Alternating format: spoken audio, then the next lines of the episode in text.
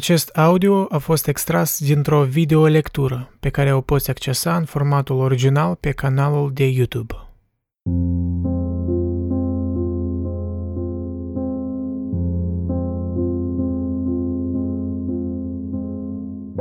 Cred că multe s-a vorbit despre Franz Kafka, acest scriitor misterios, tulburat, probabil unul din cei mai distincți autori din literatura universală. Mulți văd novelele lui ca fiind ceva inexplicabil, ceva dincolo de realitatea vieții de zi cu zi. Când îl citești pe Kafka, cumva intri într-o lume paralelă de parcă, într-un cerc închis în care nu sunt soluții. Dar eu cred că, pe cât de misterioasă nu pare creația lui, o parte din ea poate fi explicată prin context, anume prin studierea vieții lui și în special relația lui tulburată cu tatăl său. Astăzi o să vă citesc Scrisoarea către tata de Franz Kafka, un document care de-a dreptul socot că suntem norocoși că există, pentru că el e ca o fereastră în sufletul acestui scriitor. El oarecum explică ceva, explică de ce Kafka era atât de înstrăinat față de părinții săi și în special tatăl său. Și vă spune, după ce am citit această scrisoare, cumva l-am înțeles mai bine pe Kafka. Cumva lucrările, novelele pe care le-am citit mai înainte au căpătat un sens anumit, un sens distinct. Și cred că cei interesați de Franz Kafka ar trebui să citească această scrisoare, ori măcar să o asculte în cazul ăsta. Dar, înainte să vă citesc scrisoarea, o să vă prezint însăși contextul potrivit în cazul dat. Astăzi eu vreau să vă citesc Scrisoarea către tata de Franz Kafka. Eu o citisem parțial, deci am citit paragrafe din ea, în special pentru atunci când compuneam episodul zece din podcast, dar n-am citit-o niciodată în întregime, cinstit să vă spun, și cumva am vrut să o citesc acum și am vrut să împărtășesc momentul ăsta cu voi, că am presimțirea că o să-mi placă în întregime și mai mult. De Kafka, majoritatea cred că ați... ați citit, dacă ați citit ceva de la el, la sigur ați citit Metamorfoza, pentru că pare mi se în multe curriculumuri din școli îi predată. Și cumva Metamorfoza întruchipează lumea asta, da? Kafkaiască, kafkaiescă, kafkaiană, kafkaiescă, cred că. Lumea asta claustrofobică, de singurătatea asta, suferința asta în care protagonistul nu o poate explica singur, da? Un fel de... un, un blocaj, un blocaj mental. Cam ceea ce am eu am, încercând să, să vă explic esența acestei lucrări, adică esența Metamorfozei. Dar... este ceva foarte uh, unic în Kafka. Eu cred că ceva care mulți autori au, încer- au încercat să, să repete, da? Dar mult, mulți s-au inspirat de la el. Dar este ceva personal în lucrările lui Kafka, pentru că scrisul lui, personajele, protagoniștii au ceva autobiografic în ele. Și Metamorfoza, în sensul ăsta, cumva întruchipează modul în care Kafka personalizează înstrăinarea, da? Orică să mă exprim mai bine, dă să vă citesc ceea ce am scris eu atunci pentru episodul zece, în concluzie. Metamorfoza este una dintre operele mele preferate din literatură, datorită modului în care Kafka personalizează înstrăinarea, făcând, făcându-l pe personajul principal, Gregor, să devină complice la soarta sa. El devine până la urmă o insectă, pentru că el este deja o insectă, urcând de la tren la tren, oraș în oraș, sprijinind o familie care profită de el, așa cum vedem odată ce el este afectat și ei trebuie să aibă grijă de ei înșiși. Dezaprobarea lui Gregor este, într-un anumit sens, dezaprobarea oricărui om care a fost vreodată în poziția sa, nemulțumit, profitat supra-solicitat și totuși este și vina lui. Încă asta e moment cheie, știi? Și asta, după câte am înțeles, e și sentimentul și în scrisoarea către tatăl său. Mă rog, asta e non-ficțiune, deci e chiar o scrisoare care i-a scris tatălui său când avea treizeci și șase de ani, da? Pare mi se. Dar n-a avut curajul să-i transmită personal tatălui. I-a transmis mamei lui cu speranța că ea îi va transmite tatălui, dar după câte se știe, tatăl său n-a citit niciodată scrisoarea. Deci mama sa i-a întors-o peste câteva zile, cumva liniștindu-l pe Franz Kafka, lămurindu-i că nu trebuie să-l deranjezi pe tatăl tău, da? Cu aceste fleacuri. Kafka cumva, eu cred că dacă îl citești ca adolescent, îți pare că el cumva se victimizează numai, da? Că el e, of, sunt adolescent, părinții nu mă înțeleg. Dar el, din contră, mie îmi pare e destul de existențialist, în sensul că el, până la urmă, își asumă mai multă responsabilitate asupra soartei sale decât ai vrea să crezi din prima impresie. Deci el cumva vrea să ne spună că noi toți suntem responsabili pentru propriile noastre sorți și, deși multe chestii nu le putem explica în tulburările noastre mentale, ele de multe ori sunt autoimpuse. E o, e o tensiune permanentă, da? Și tensiunea asta cumva eu am observat-o din paragrafele care le-am citit din scrisoare către tata, inițial. E o tensiune în care parcă Kafka, da, cumva nu justifică pe tatăl său că a fost cumva prea dur cu el, ori cumva înstrăinat de el, da? Deci el îi spune direct ce crede despre el, dar în același timp el conștientizează propria slăbiciune, propria lipsă de inițiativă, lipsă de inițiativă să-și îmbunătățească relația cu tatăl său. Și este ceva destul de matur în această perspectivă. Eu probabil voi citi toată scrisoarea către tata, scrisă de Franz Kafka. O am în format electronic, de ce am uit la ecran. E traducerea din germană de Mircea Ivănescu, cu postfața de Ioana Pârvulescu. Apropo, am vrut să vă citesc câteva paragrafe din postfața de Ioana Pârvulescu. Deci mi-am scris niște notițe. Ups. Technical difficulties. Scris niște notițe în care cumva vă dă puțin background despre Kafka, da? S-a născut la Praga, Kafka, da? De Golden Stat, orașul de aur al unui imperiu puternic.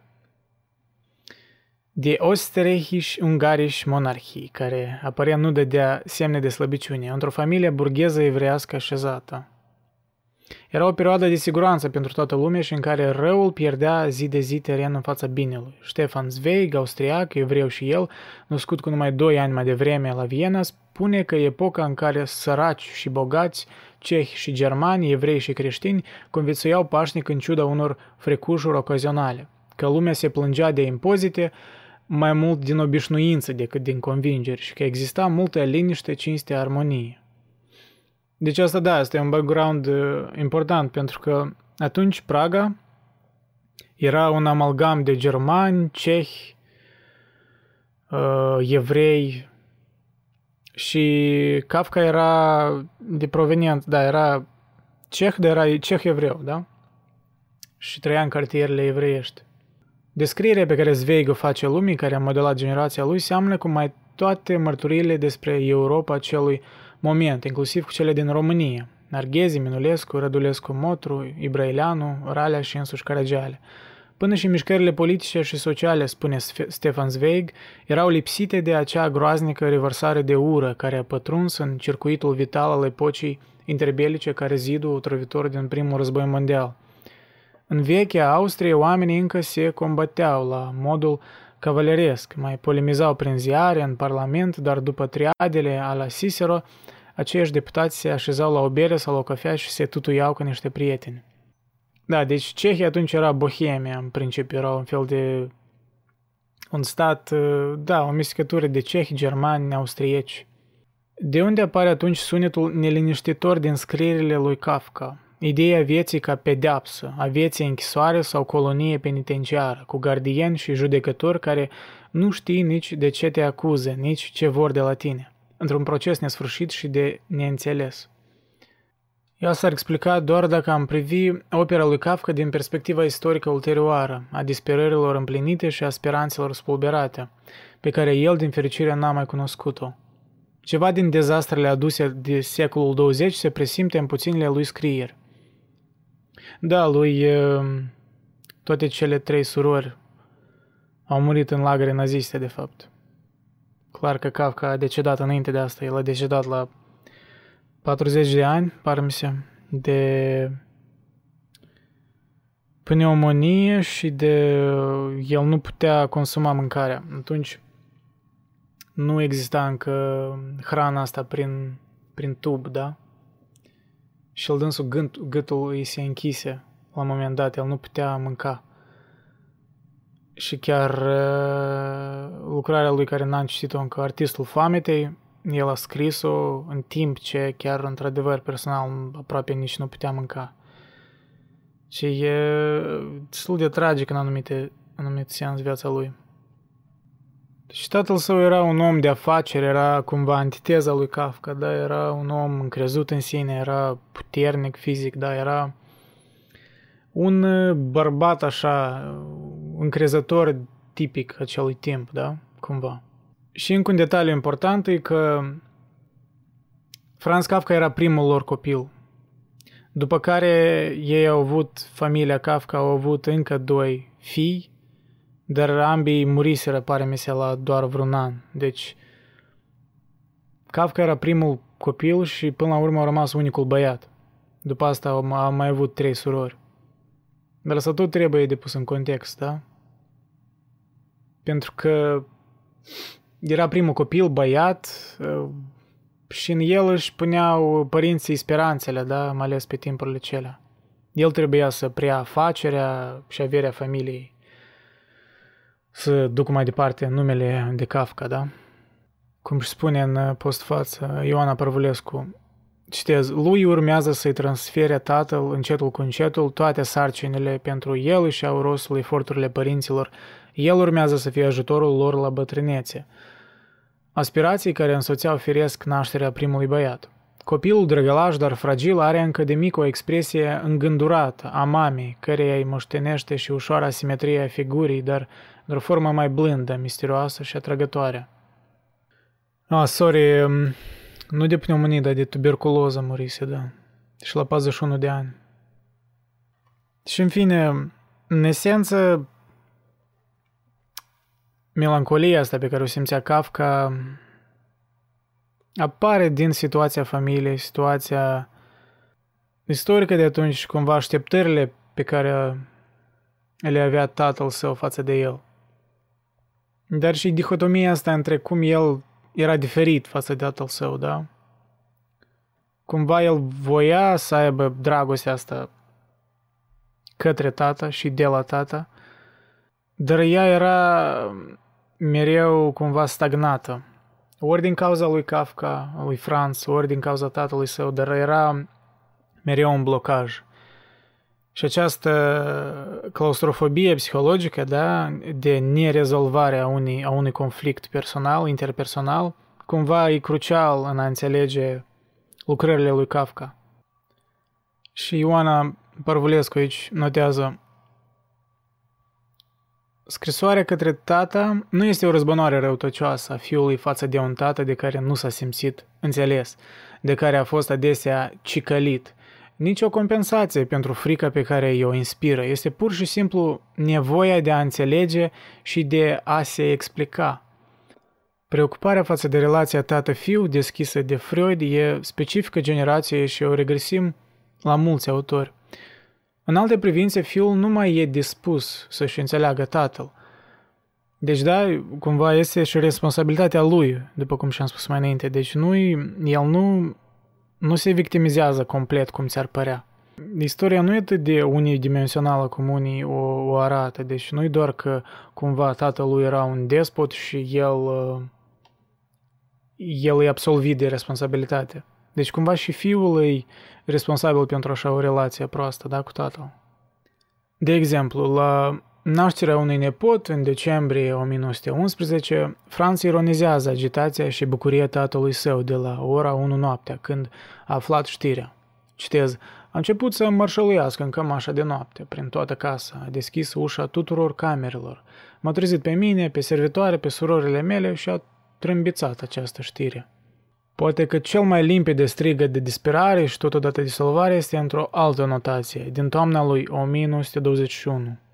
Citez: cel care, viu fiind, nu o scoate la capăt cu viața, trebuie să-și folosească o mână ca să țină la distanță deznădejdea care îl cuprinde când se gândește la propria lui soartă, și asta cu prea puțin succes. Cu cealaltă mână, însă, poate să-și însemneze undeva ce vede el printre ruine, pentru că vede mult mai mult și mai altfel altceva decât ceilalți. În fond, el e un mort în viață și tot el e singurul supraviețuitor real. Asta presupunând că nu-i trebuie amândouă mâinile sau și mai multe mâini decât are, ca să lupte împotriva deznădejdei. Închid citatul. Este poate cea mai bună descriere a scrisului său intermitent, neterminat. Sunt consemnările unui supraviețuitor al propriei vieți. Da, supraviețuitor al propriei vieți. Cât de dramatic sună, da? Parcă cumva poate prea dramatic. Dar eu fusesem în Praga vreun an în urmă, vreun, da, vreun an în urmă, în două mii nouăsprezece. Deja aproape doi ani. Și am fost la muzeul lui Kafka. Așa un loc uh, parcă sumbru, parcă intim, parcă invitant, dar parcă claustrofobic, pentru că erau unele instalații care făceau cumva referințe la unele novele de ale lui Procesul sau uh, În colonia penală. Era o atmosferă tare frumoasă, a făcut muzeul acela. Nici nu, nici nu l-aș numi muzeu, e un fel de instalație.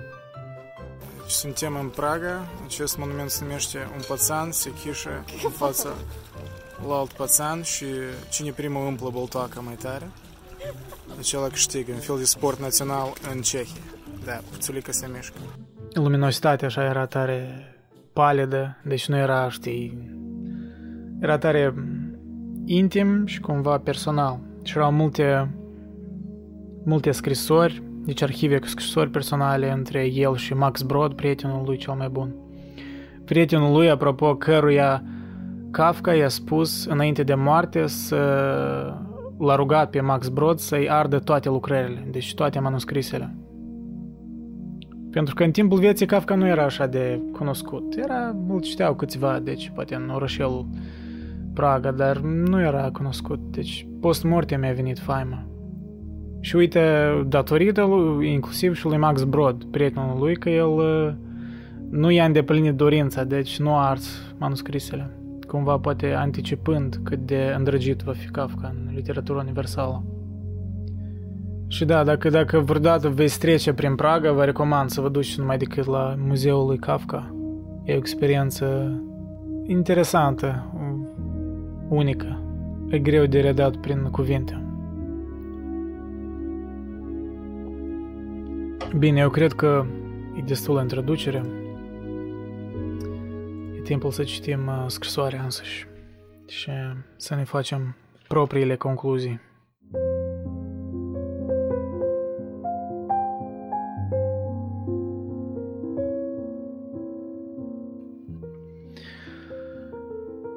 Scrisoarea către tata, Franz Kafka. Iubite tată, m-ai întrebat odată, acum de curând, de ce susțin că mi-e frică de tine. Ca de obicei, n-am știut ce să-ți răspund, în parte tocmai pentru că mi-e frică de tine, în parte pentru că frica asta se întemeiază pe prea multe elemente ca să ți le pot enumera măcar pe jumătate, stând de vorbă cu tine. Și dacă încerc acum să-ți răspund în scris, răspunsul meu va fi incomplet. Pentru că și în scris frica și urmările ei mă paralizează în fața ta și pentru că proporțiile acestei situații depășesc cu mult puterile memoriei și rațiunii mele. Problema a fost întotdeauna foarte simplă pentru tine, cel puțin în măsura în care tu ai vorbit despre asta în fața mea sau, fără alegere, în fața multor altora. Ți se părea că treaba stă cam așa. Tu ai muncit din greu toată viața, ai sacrificat totul pentru copiii tăi și mai ales pentru mine. Ca urmare, eu am trăit totdeauna fără nicio grijă și în belșug. Am avut libertatea deplină să învăț ce am vrut.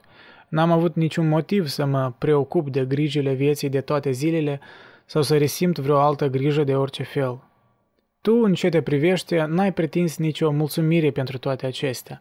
Știi foarte bine ce înseamnă recunoștința copiilor, dar te-ai fi așteptat totuși la ceva în schimb, la vreun semn de simpatie. În loc de toate astea, eu m-am ascuns întotdeauna din fața ta, în camera mea, cu cărțile mele, cu țicniții mei de prieteni, cu gândurile mele exaltate. Cu tine n-am stat niciodată deschis de vorbă. La templu n-am venit niciodată să stau lângă tine, nici la băi, la Franzbad, nu ți-am făcut vreodată vreo vizită. Și n-am avut în nici vreun alt fel sentimentul vieții de familie, de prăvălie și de celelalte preocupări ale tale nu m-am interesat niciodată. Fabrica am lăsat-o cu totul în mâinile tale și eu mi-am văzut de treaba mea.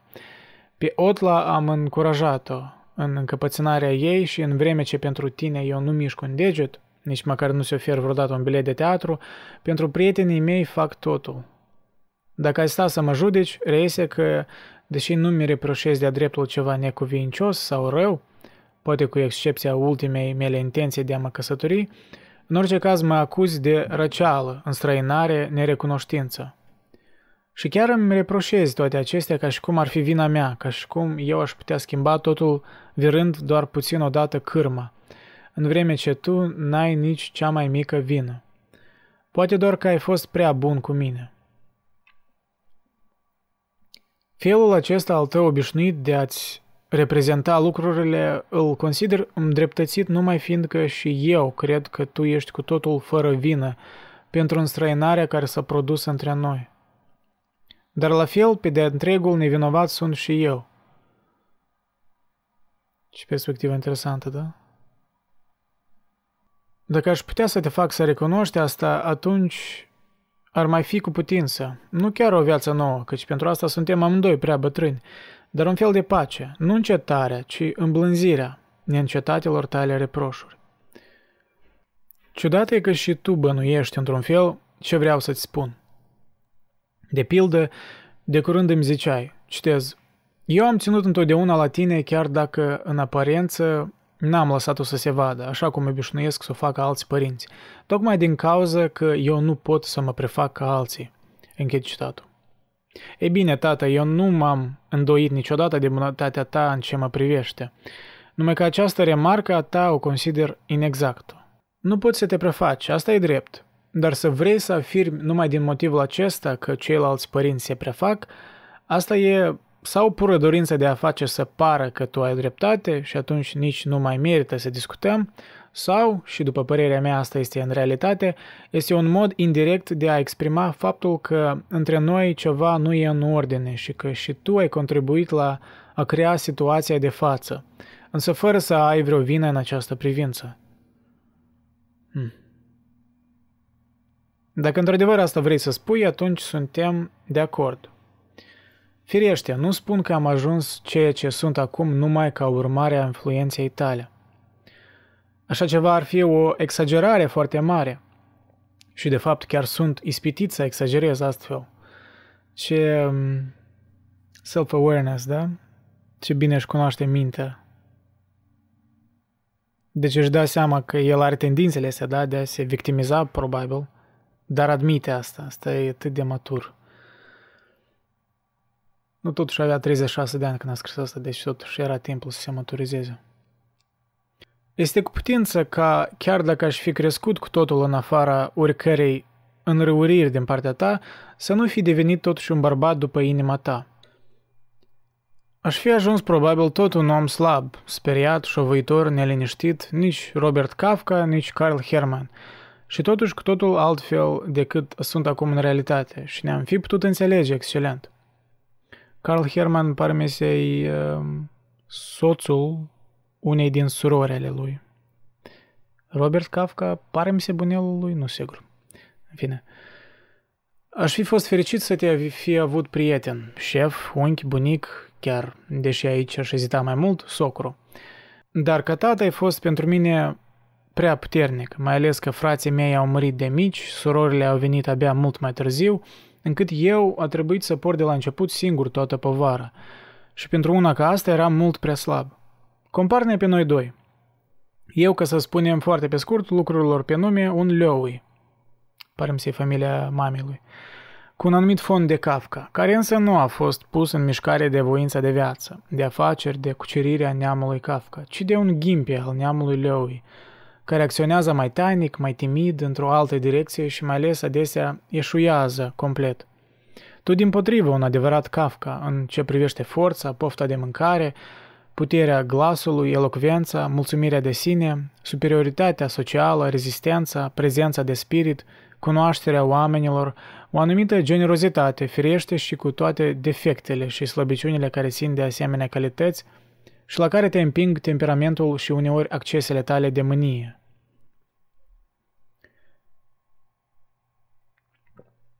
Poate că nu ești pe de-a întregul un Kafka în concepțiile tale și în măsura în care te pot compara cu unchiul Filip, Ludwig Heinrich. Aici e ceva ciudat, iar în privința asta nici nu înțeleg lucrurile prea limpede.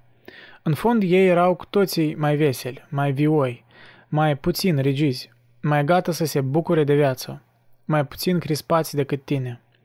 De altfel, în privința asta, eu am moștenit de la tine și moștenirea asta am păstrat-o mult prea bine, fără să fi avut în ființa mea elementele de echilibru necesare, așa cum le ai tu. Pe de altă parte, însă, și tu ai trecut prin mai multe etape.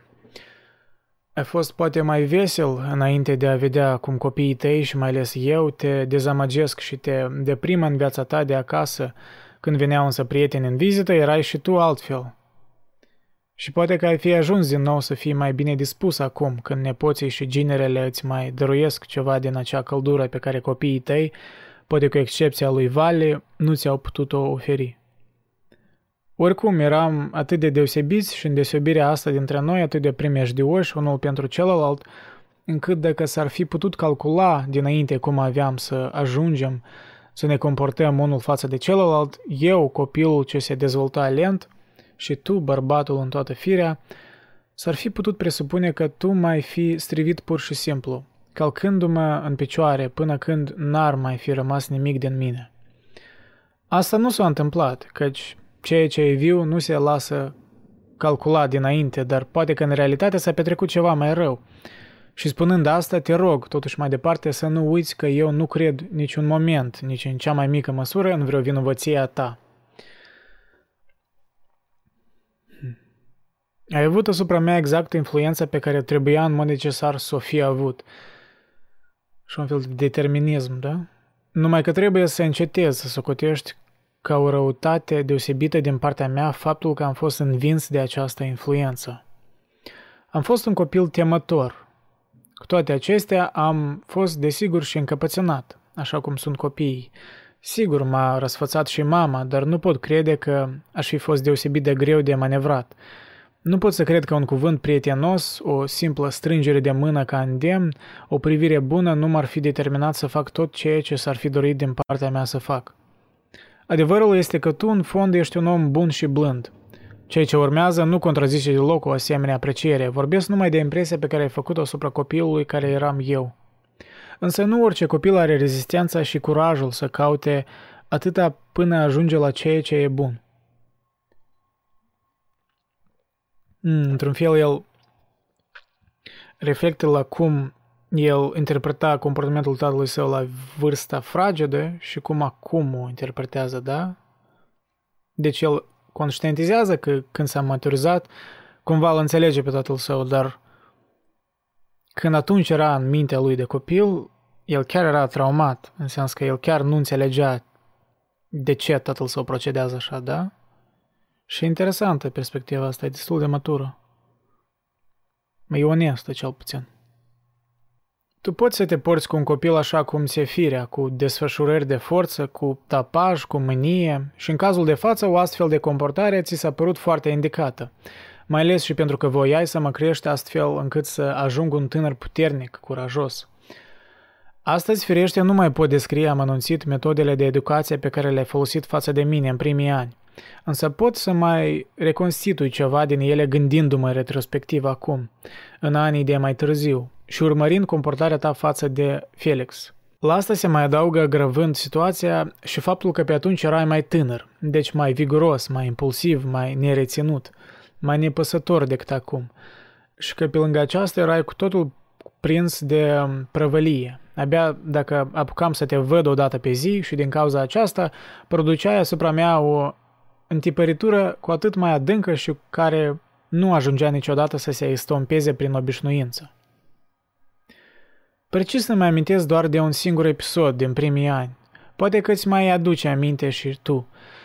Știu că într-o noapte am început să scâncesc, necontinit după apă, sigur nu pentru că mi-ar fi fost foarte sete, ci probabil în parte ca să fiu nesuferit, în parte ca să mă distrez așa, singur. După ce ai constatat că mai multe amenințări grave nu ajută la nimic, m-ai luat din pat, m-ai scos afară pe balconul dinspre curtea interioară și m-ai lăsat să stau acolo un timp, numai în cămașă de noapte, în fața ușii închise. Nu vreau să spun că măsura asta n-ar fi fost justificată, poate că în cazul respectiv nu se putea obține altfel odihna în noaptea aceea, însă vreau să caracterizez prin asta metodele tale de educație și efectul lor asupra mea. După această întâmplare, bănuiesc că am fost un copil ascultător, însă am rămas de atunci cu o rană lăuntrică. N-am reușit niciodată, așa cum era firea mea, să leg la oaltă cum se cuvine ceea ce era pentru mine de la sine înțeles între plânsul acela fără sens, după o gură de apă, și ceea ce era cu totul înspăimântător în faptul că am fost scos afară din casă. După ani de zile încă mai sufeream la gândul chinuitor că omul acela uriaș, tatăl meu, autoritatea supremă, putea veni să mă tragă afară din pat, aproape fără motiv, și să mă scoată în toiul nopții pe balcon și că deci în ochii lui eu nu însemnam nimic.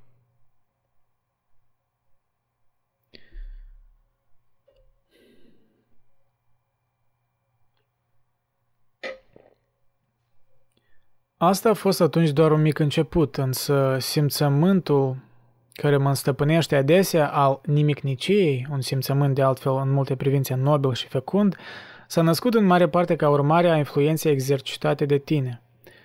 Aș fi avut nevoie de puțină încurajare, de puțină prietenie, de o oarecare ușurare a propriului meu drum. Și în loc de toate acestea, tu mi-ai închis drumul.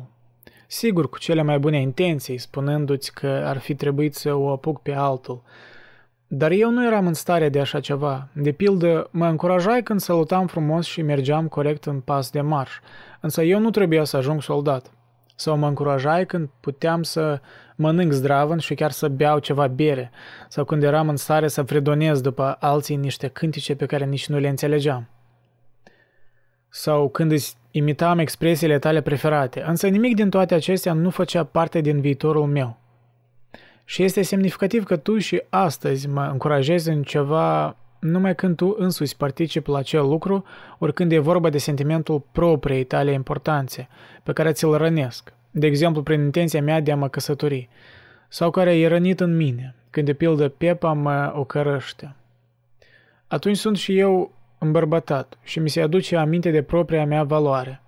Mi se arată partidele pe care aș fi îndreptățit să le fac și Pepa e certată rău. Însă făcând abstracție de faptul că la vârsta mea de acum aproape că nu mai poate fi vorba de încurajare la care să fiu sensibil, la ce mi-ar mai ajuta când ea mi se oferă doar acolo unde în primul rând nici nu mai este vorba de mine? Pe atunci și mai ales atunci aș fi avut nevoie în toate de o asemenea încurajare. Eram și așa cu totul strivit de simpla ta prezență fizică. Îmi amintesc de pildă cum adesea ne dezbrăcam amândoi în aceeași cabină la ștrand. Eu, slăbănog, numai piele și os, firav, tu, puternic, mare, corpulent. Chiar și în cabină mă simțeam de dreptul jalnic și nu numai față de tine, ci față de toată lumea, căci tu erai pentru mine măsura tuturor lucrurilor. Da, adică când ești copil, totuși, cumva încrederea ta în sine, mai ales la băieți, eu cred că depinde foarte mult de percepția tatălui față de tine, da? Relația cu tatăl. De ce relația cu tatăl, mai ales ca băiet fiind, e foarte importantă. Dacă mai și ieșeam din cabină în fața lumii, eu, agățat de mâna ta, un schelet mititel, nesigur, cu picioarele goale pe scânduri, speriat de apă, ne-n stare să-ți imit mișcările de not pe care tu, cu cele mai bune intenții, dar de fapt spre marea mea rușine, mi le schițai mereu dinainte, atunci eram cuprins de disperare și toate experiențele mele neplăcute în toate domeniile se uneau cu vârșitoare în asemenea clipe împotriva mea. Cel mai bine mă simțeam când uneori tu te dezbrăcai întâi și eu puteam să rămân singur în cabină, să amân rușinea de a ieși în lume, până când în cele din urmă veneai tu după mine și mă scoteai afară. Îți eram recunoscător pentru că păreai să nu bagi de seamă spaima mea și eram chiar și mândru de trupul tatălui meu. De astfel și astăzi diferența asta dintre noi rămâne cam aceeași. Ei îi corespundea apoi și superioritatea ta intelectuală. Tu te ridicase și singur prin propriile tale forțe atât de sus și în consecință aveai o încredere nelimitată în părerile tale. Pentru mine, copil, adevărul acesta nu era pe atunci atât de orbitor ca mai târziu pentru tânărul în formare. Tu conduceai lumea din fotoliul tău. Părerea ta era cea justă, oricare altă era nebunească, exagerată, meșug, anormală. Încrederea pe care o aveai în tine însuți era de fapt atât de mare încât nici nu mai aveai nevoie să fii consecvent, căci tot n-ai fi încetat să ai dreptate. Se putea întâmpla chiar să nu ai nicio părere în vreo problemă și ca urmare toate părerile posibile în acea problemă erau fără excepție în mod necesar greșite. Putea de pildă să-i vorbești de rău pe cehi, pe urmă pe germani, pe urmă pe evrei și nici măcar doar în vreo privință sau alta, ci în toate privințele și până la urmă nu mai rămânea nimeni în picioare decât tu însuți. Ajunsese și să ai în ochii mei aura aceea tainică pe care o au toți tiranii, ale căror drepturi se întemeiază pe propria lor persoană, nu pe rațiune. Cel puțin așa mi se părea mie. De fapt, în ce mă privește pe mine, aveai uimitor de adesea dreptate. În conversația asta era de la sine înțeles, căci abia se putea spune că ar fi avut loc conversații între noi, dar chiar și în realitate. Și totuși nu era nimic inexplicabil în asta. Toată gândirea mea se afla sub influența ta apăsătoare, chiar și gândurile care nu se potriveau cu ale tale, mai ales acestea. Toate gândurile mele, în aparență independente de tine, erau de la început apăsate de judecata ta minimal- minimalizatoare, încât era aproape cu neputință să suport până să-mi depăn până la capăt și consecvent gândul. Nu vorbesc aici de cine știe ce gânduri elevate, ci de unul sau altul din planurile mărunte ale copilăriei. Era de ajuns să fiu fericit din cauza vreunui lucru anume, să-mi fie pline gândurile de el, să vin acasă și să caut să-ți vorbesc despre asta. Și răspunsul tău era un suspin ironic, însoțit de o clătinare a capului, de bătaia cu degetul în masă. Am văzut și ceva mai de soi, sau ăsta să-mi fie mie tot necazul, sau mie nu mi-e minte așa de odihnită, sau ce câștigai de aici, sau mare ispravă.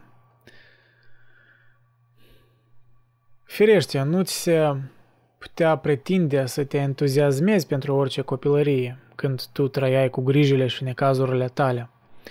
Nu despre asta era vorba, de fapt. În mult mai mare măsură era vorba de faptul că prin firea ta ostilă îi provocai întotdeauna în mod inevitabil copilului care eram eu asemenea dezamăgiri, apoi că ostilitatea ta se accentua neîncetat prin acumularea pricinilor, astfel încât până la urmă se făcea simțită chiar și atunci când erai de aceeași părere cu mine și că în sfârșit aceste dezamăgiri ale copilului nu mai erau niște dezamăgiri ca în viața de toate zilele, ci fiind legate de persoana ta importantă în toate pentru mine, loveau în însuși miezul ființei mele. Curajul, hotărârea, încrederea, bucuria pentru ceva anume și pentru toate nu mai rezistau până la capăt când tu erai împotrivă sau dacă împotrivirea ta putea de ar fi presupusă, ea putea fi presupusă aproape față de tot ce făceam eu.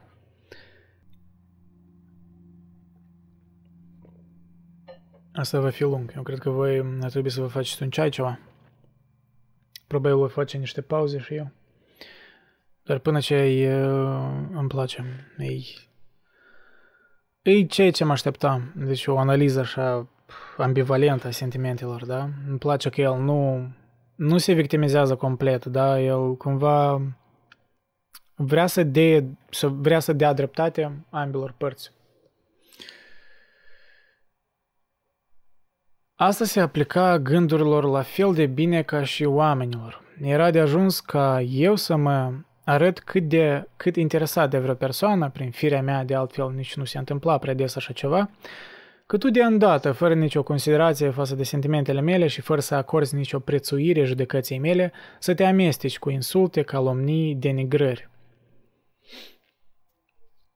Oameni nevinovați, copilăroși, că de exemplu actorul de limbă idiș Lowy, au avut de suferit din cauza asta.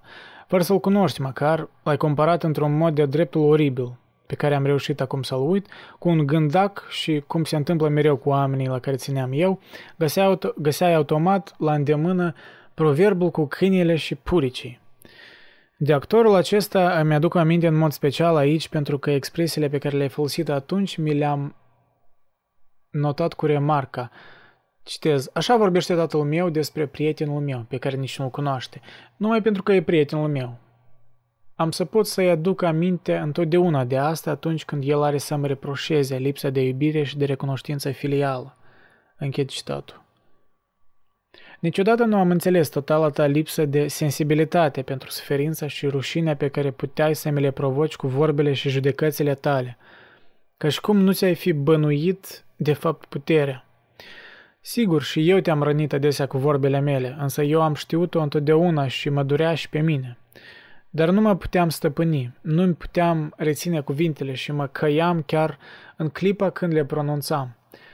Tu însă loveai cu vorbele tale fără să stai să te gândești, nu-ți părea rău de nimeni, nici în timp ce le spuneai, nici după aceea. În fața ta, ceilalți erau cu totul lipsiți de apărare. Dar așa era întreaga ta metodă de educație. Cred că ai talent de pedagog. E sigur că unui om de categoria ta ai fi putut să-i fii de folos prin metodele tale de educație. Un astfel de om ar fi înțeles ce e rațional în ce spui tu. Nu s-ar mai fi preocupat de nimic altceva și și-ar fi făcut treaba liniștit, așa cum îl îndemnai tu. Însă pentru copilul care eram eu, tot ce îmi strigai tu era de-a dreptul o poruncă cerească. Nu o uitam niciodată. Rămânea pentru mine cel mai important mijloc de a judeca lumea. În primul rând pentru a te putea judeca pe tine și aici ai dat tu greș cu totul. Căci copil fiind mă găseam alături de tine, mai ales la masă, iar învățăturile pe care mi le dădea erau în mare măsură învățături despre felul cum trebuie să te comporți la masă. Trebuie să mănânci ce se pune pe masă, despre calitatea mâncării nu era permis să se vorbească. Dar tu o găseai deseori cu neputință de mâncat, fără niciun gust. O numeai hrană de animale, vita aia, bucătăreasa, își bătuse joc de ea. Pentru că tu, având totdeauna o poftă sănătoasă de mâncare și având și preferințe speciale, mâncai totul repede, fierbinte și cu îmbucături mari. Trebuia și copilul să se grăbească. La masă domnea o tăcere mohorâtă, întreruptă doar de admonestări. Nu vorbi cu mâncare în gură, sau mai repede, mai repede, mai repede, sau uite, eu am terminat de mult. Cât de cunoscut sună asta, da, în multe familii. Chestia asta, nu știu câtă idee culturală, dar nu se vorbește la masă, nu vorbi la masă. Îți pare, parcă, da, în multe familii, când familia strânge la masă, asta e unicul moment în care toți pot socializa, da, cumva împreună, mai ales în timpurile noastre, când noi suntem sustrași cu toate device-urile și cu toate viețile noastre individualiste. Ideea asta de a tăcea la masă. Taci și mănânc. Întotdeauna îmi părea stranie. Oasele nu era voie să le ronțăim sau să le zdrobim între dinți. Tu însă o făceai. Oțetul nu era voie să-l sorbim cu zgomot. Tu o făceai. Exact, un fel de... Da, o, un comportament de, de tiranic, pentru că impui reguli copiilor, dar singur nu le respecti. Deci este puțină ipocrizie, da? Și copiii văd asta. Și nu înțeleg de ce așa, da? Parcă tata, autoritatea mea, dar de ce el face antiteza sfaturilor sale? De ce el e întruchiparea, întruchiparea opusului? Lucrul cel mai important era ca pâinea să fie tăiată drept. Că tu o toiai cu un cuțit din care picura sos nu avea nicio importanță. Toți trebuiau să aibă grijă să nu facă firimituri pe jos. Dar la urmă, sub scaunul tău erau cele mai multe. La masă toată lumea trebuia să se ocupe doar de mâncare. Tu însă îți curățai și îți tăiai unghiile. Serios. Ascuțeai creioane, îți curățai urechile cu scobitorile. Te rog, tată, înțelege-mă cum trebuie. Toate astea ar fi fost în sine detalii absolut lipsite de importanță. Pentru mine au fost deprimante doar fiindcă tu, omul atât de mare, care dădea măsura tuturor lucrurilor, nu respectai poruncile pe care mi le dădeai mie. Prin asta lumea s-a împărțit pentru mine în trei părți. Una în care trăiam eu, sclavul, supus unor legi care fuseseră inventate numai pentru mine și pe care, de altfel, nu știam de ce, nu puteam niciodată să le respect, pe urmă, ca o a doua lume nesfârșit de departe de a mea în care trăiai tu, îndeletnicindu-te cu condu- conducerea, cu emiterea ordinilor și cu mânia stârnită de neascultarea lor și, în sfârșit, o a treia lume unde erau restul oamenilor, fericiți și neapăsați de porunci și de datorie de a le da ascultare. Deci, iarăși, dacă atrageți atenția la limbaj și la relația lui cu tatăl său, se ved, se văd light motive din unele novele de lui. În special vorbesc de procesul aici. Dar, în fine. Eu eram întotdeauna acoperit de rușine sau îți ascultam poruncile și atunci mă simțeam rușinat, căci ele erau valabile numai pentru mine sau mă încăpățânam să nu le dau ascultarea. Ceea ce era la fel de rușinos, căci cutezam să mă arăt încăpățânat față de tine, sau nu puteam să le dau ascultare, căci de pildă eu nu aveam forța ta, pofta de mâncare, îndemânarea ta, pe care tu cu toate acestea mi le pretindeai ca pe ceva de la sine înțeles. Și asta era de fapt rușinea cea mai mare din toate. În felul acesta evoluau nu reflexiile, ci simțămintele copilului care eram eu.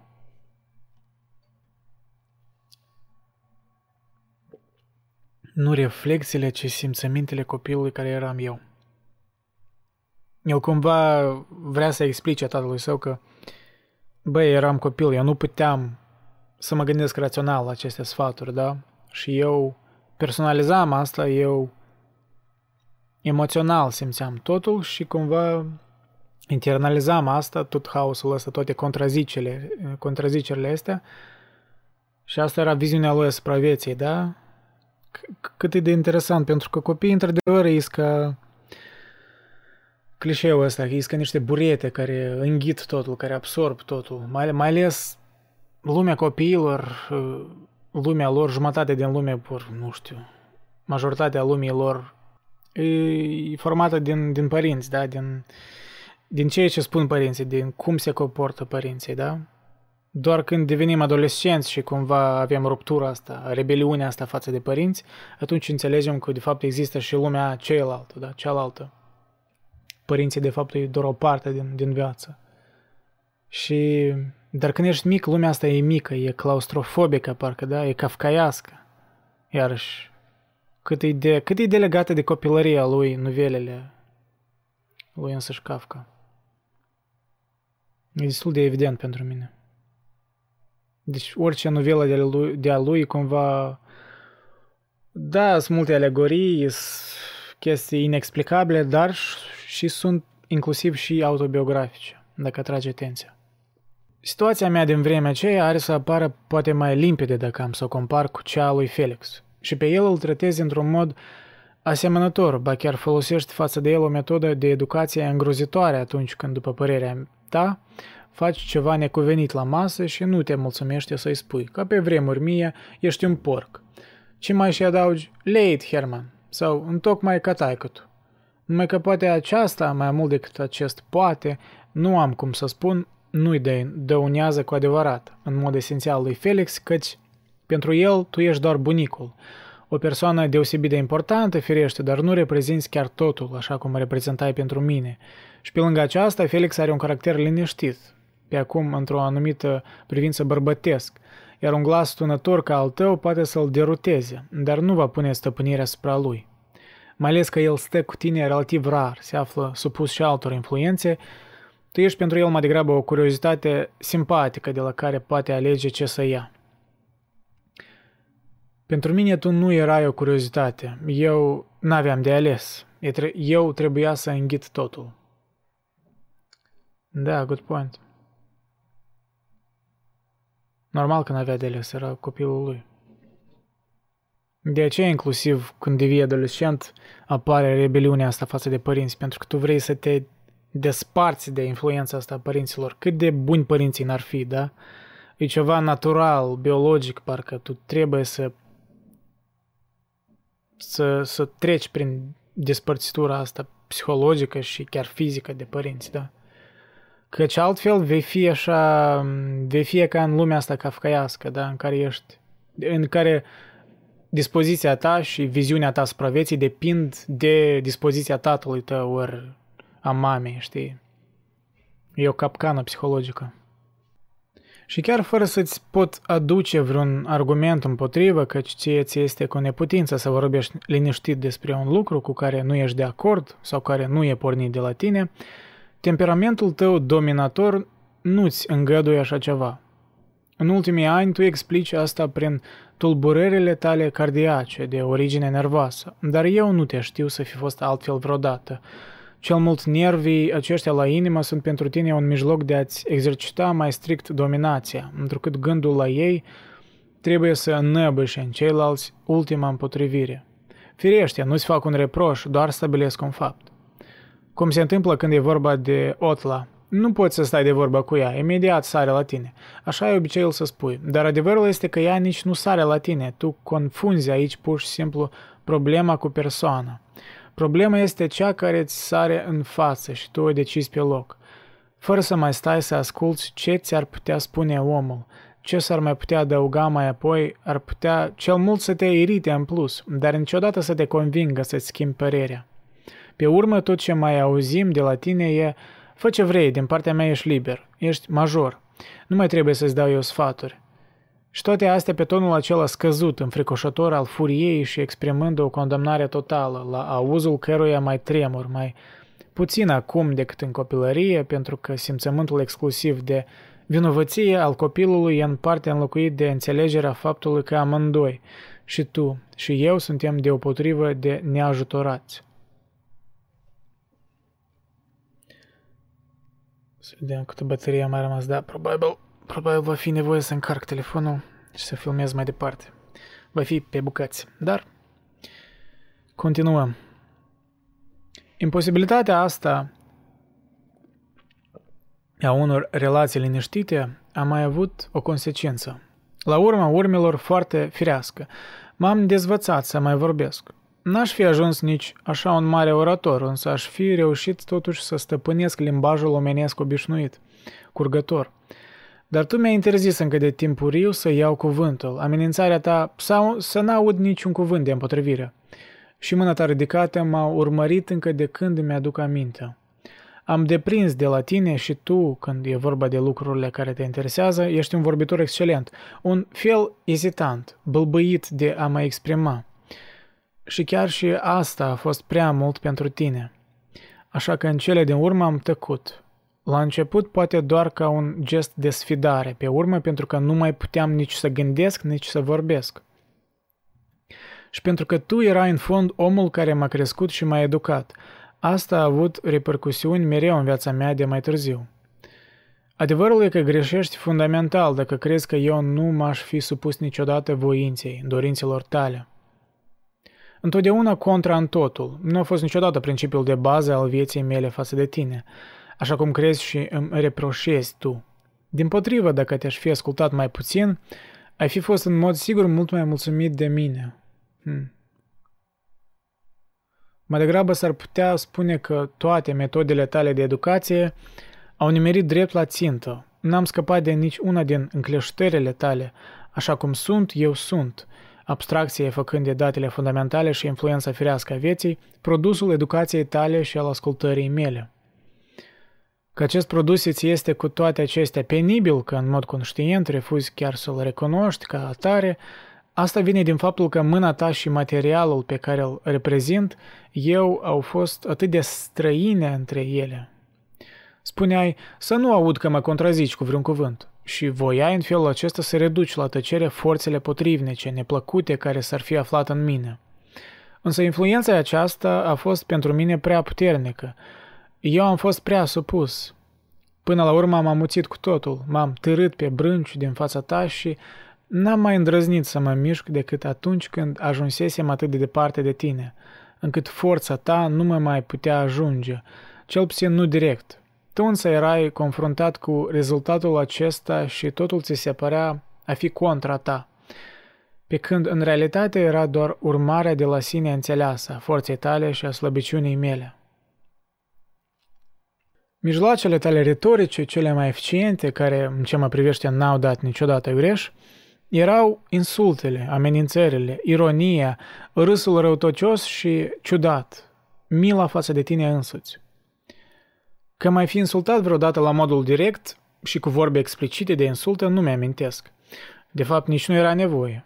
Avea atâtea alte mijloace, iar în conversații acasă și mai ales la prăvălie, cuvintele de insultă adresate altora zburau în jurul meu atât de numeroase, încât de mic copil mă simțeam uneori aproape total năucit și nu aveam niciun motiv să nu mi le aplic și mie, căci oamenii pe care tu îi insultai astfel nu erau desigur mai răi decât mine și nici nu erai mai nemulțumit decât de ei decât de mine. Și aici se vedeau iarăși inocența și inviolabilitatea ta atât de enigmatice. Tu insultai pur și simplu, fără să-ți faci vreun scrupul. Și în același timp condamnai vorbele de insultă rostite de alții și le interziceai altora să le folosească. Asemenea insulte tu le întăreai cu amenințări care se refereau și la mine. Groaznică era de pildă pentru mine asta. Te rup în bucăți ca pe un pește. Știam că n-avea să urmeze nimic rău, deși când eram copil n-aveam de unde să știu. Dar amenințarea asta corespundea aproape întru totul cu felul în care îmi reprezentam eu forța, puterea ta, încât aproape te credeam capabil să o faci. Înspăimântător era și când alergai, urlând în jurul mesei, să-l prinzi pe vreunul din noi. Evident, nu voiai să-l prinzi, ci te prefăceai, iar mama trebuia să intre în joc, pretinzând până la urmă că ne scapă ea. Și încă o dată, așa îi se părea copilului, mai rămâneam în viață doar prin mila ta. Și ne duceam traiul mai departe doar ca un dar nemeritat primit din partea ta.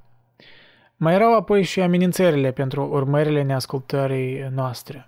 Când începeam să fac un lucru care nu-ți plăcea ție și tu mă amenințai cu nereușita, evlavia mea față de părerea ta era atât de mare încât nereușita era inevitabilă, chiar dacă se producea poate mai târziu. Mi-am pierdut încrederea în propriile mele fapte, eram șovăielnic, plin de îndoieli. Cu cât mă făceam mai mare, cu atât aveai la dispoziție mai mult material ca să-mi dovedești nevrednicia mea. Și treptat, în anumite privințe, ajungeai să ai cu adevărat dreptate. Și iarăși mă feresc să afirm că eu am ajuns așa doar prin tine.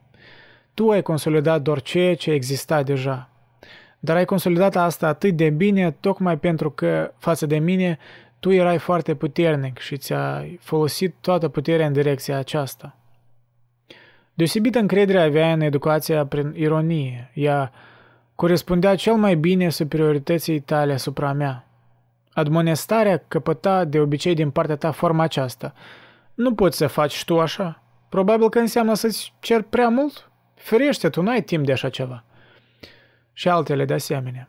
Și fiecare din întrebările astea era însoțită de un râs rău și de o expresie răutăcioasă a feței. Într-un fel, celălalt era pedepsit înainte de a-și fi dat seama că făcuse ceva rău. Nebunitoare erau și punerile la punct în care era vorba de mine la persoana a treia. Cu alte cuvinte, nu eram socotit vrednic nici măcar de cuvinte mânioase, de pildă când formal îi te adresai mamei, însă în realitate stătea de vorbă cu mine, care eram așezat acolo, alături. Firește, așa ceva nu puteam să-l rugăm pe Domnul Fiul nostru să facă, și așa mai departe.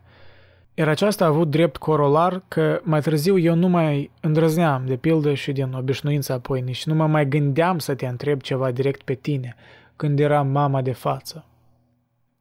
Era mult mai puțin primejdios pentru copilul care eram să o întreb despre tine pe mama, care era așezată alături de tine, acolo și deci o întrebam pe mama. Ce mai face tata? Și în felul acesta mă asiguram în fața surprizelor. Firește, erau și cazuri când eram de acord chiar și cu cea mai crâncenă ironie, anume când se adresa altcuiva, de pildă lui Ellie, pe care am fost supărat ani de zile. Era pentru mine o sărbătoare a răutății și a bucuriei malițioase, când aproape la fiecare masă era vorba despre ea la modul acesta. Uită-te la ea, grăsana, trebuie să stea la zece metri de masă. Și pe urmă tu, pe scaunul tău, cu răutate, fără nicio urmă de ironie binevoitoare sau de bună dispoziție, ci dimpotrivă, ca un dușman îndârjit, căutai să o imiți, exagerând cum ședea ea în chipul cel mai respingător la masă. Cât de adesea au trebuit să se fi repetat astea și altele asemenea, și cât de puțin ai obținut tu în realitate cu asemenea procedee. Cred că explicația stă în faptul că acea cheltuială de mânie și de răutate părea să nu fie în niciun fel de raport direct cu situația în sine.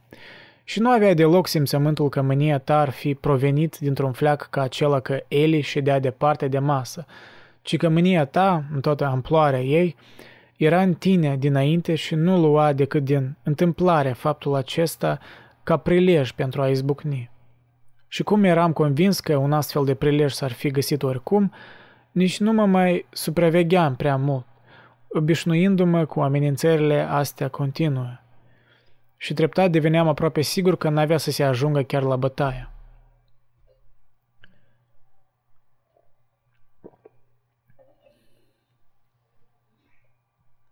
Ajunsesem astfel un copil posomorât, neatent, neascultător, mereu cu gândul la fugă, mai ales retras în mine însumi. Și astfel sufereai tu, sufeream și noi. Din punctul tău de vedere, aveai perfectă dreptate când, cu dinții strânși și cu un râs sardonic, același cu care prilejuise și pentru întâia dată copilului de atunci închipuirile lui despre iad, obișnuiai să spui pe un ton amar, așa cum ai făcut acum în urmă, când ai primit nu știu ce scrisoare de la Constantinopol. Frumoasă adunătură. Ceea ce părea cu totul nepotrivit în atitudinea față de copiii tăi erau momentele care se iveau foarte des când îți plângeai singur de milă în public. Recunosc faptul că pe vremea copilăriei, mai târziu poate că lucrurile s-au schimbat, nu aveam niciun fel de înțelegere în această privință și nu îmi dădeam seama de fel cum te-ai fi putut aștepta să găsești compătimire. Tu erai cu adevărat uriaș în toate privințele. Ce putea să-ți pese ție de compătimirea noastră sau chiar de ajutorul nostru? Ajutorul acesta ar fi trebuit la drept vorbind să-l desprețuiești, așa cum ne desprețuiai pe noi atât de adesea. Nu credeam, deci, că ești sincer atunci când te plângeai astfel și căutam cine mai știe ce intenție ascunsă în spatele acestor tânguieli. De-abia mai târziu am înțeles că tu sufereai sincer. Foarte mult, într-adevăr, din cauza copiilor tăi. Atunci însă, când aceste tânguieli ar fi trebuit să găsească o simpatie copilărească, deschisă, fără reținere, gata să-și ofere ajutorul, ele mi se păreau, iarăși, doar niște mijloace prea enfatice de educare, de umilire și ca atare nu foarte convingătoare. Având în schimb efectul secundar că acel copil care eram eu ajunsese să se deprindă să nu mai ia foarte în serios însăși lucrurile pe care ar fi trebuit tocmai să le ia în serios. Din fericire existau însă și excepții, oricum mai ales atunci când sufereai în tăcere și dragostea și bunătatea înfrângeau cu puterea lor tot ceea ce le stătea împotrivă și mă cucereau de-a dreptul. E adevărat, asta se întâmpla rar, dar era minunat. De pildă când în primii ani, în timpul căldurilor de vară, te vedeam în primele ceasuri ale după amiezii, ațipind la birou, învins de oboseală, cu cotul rezemat de pupitru, sau duminicile când veneai încălzit de la lucru să ne faci câte o vizită nouă, celor plecați în vacanță, sau atunci când mama a fost grav bolnavă și te-am văzut cutremurat tot de plâns, cum te agățai de rafturile bibliotecii, sau când am fost eu ultima oară bolnav și tu ai intrat încet la mine, în camera Otlei și te-ai oprit în prag, întinzându-ți doar gâtul ca să mă vezi zăcând în pat și, temându-te să nu mă tulburi, mi-ai făcut doar semn cu mâna. În asemenea ocazie mă întindeam în pat și plângeam de bucurie și plâng iarăși și acum când îți scriu asta. Cred că e momentul potrivit să facem o pauză, ca să-mi încarc telefonul și continuăm lectura după.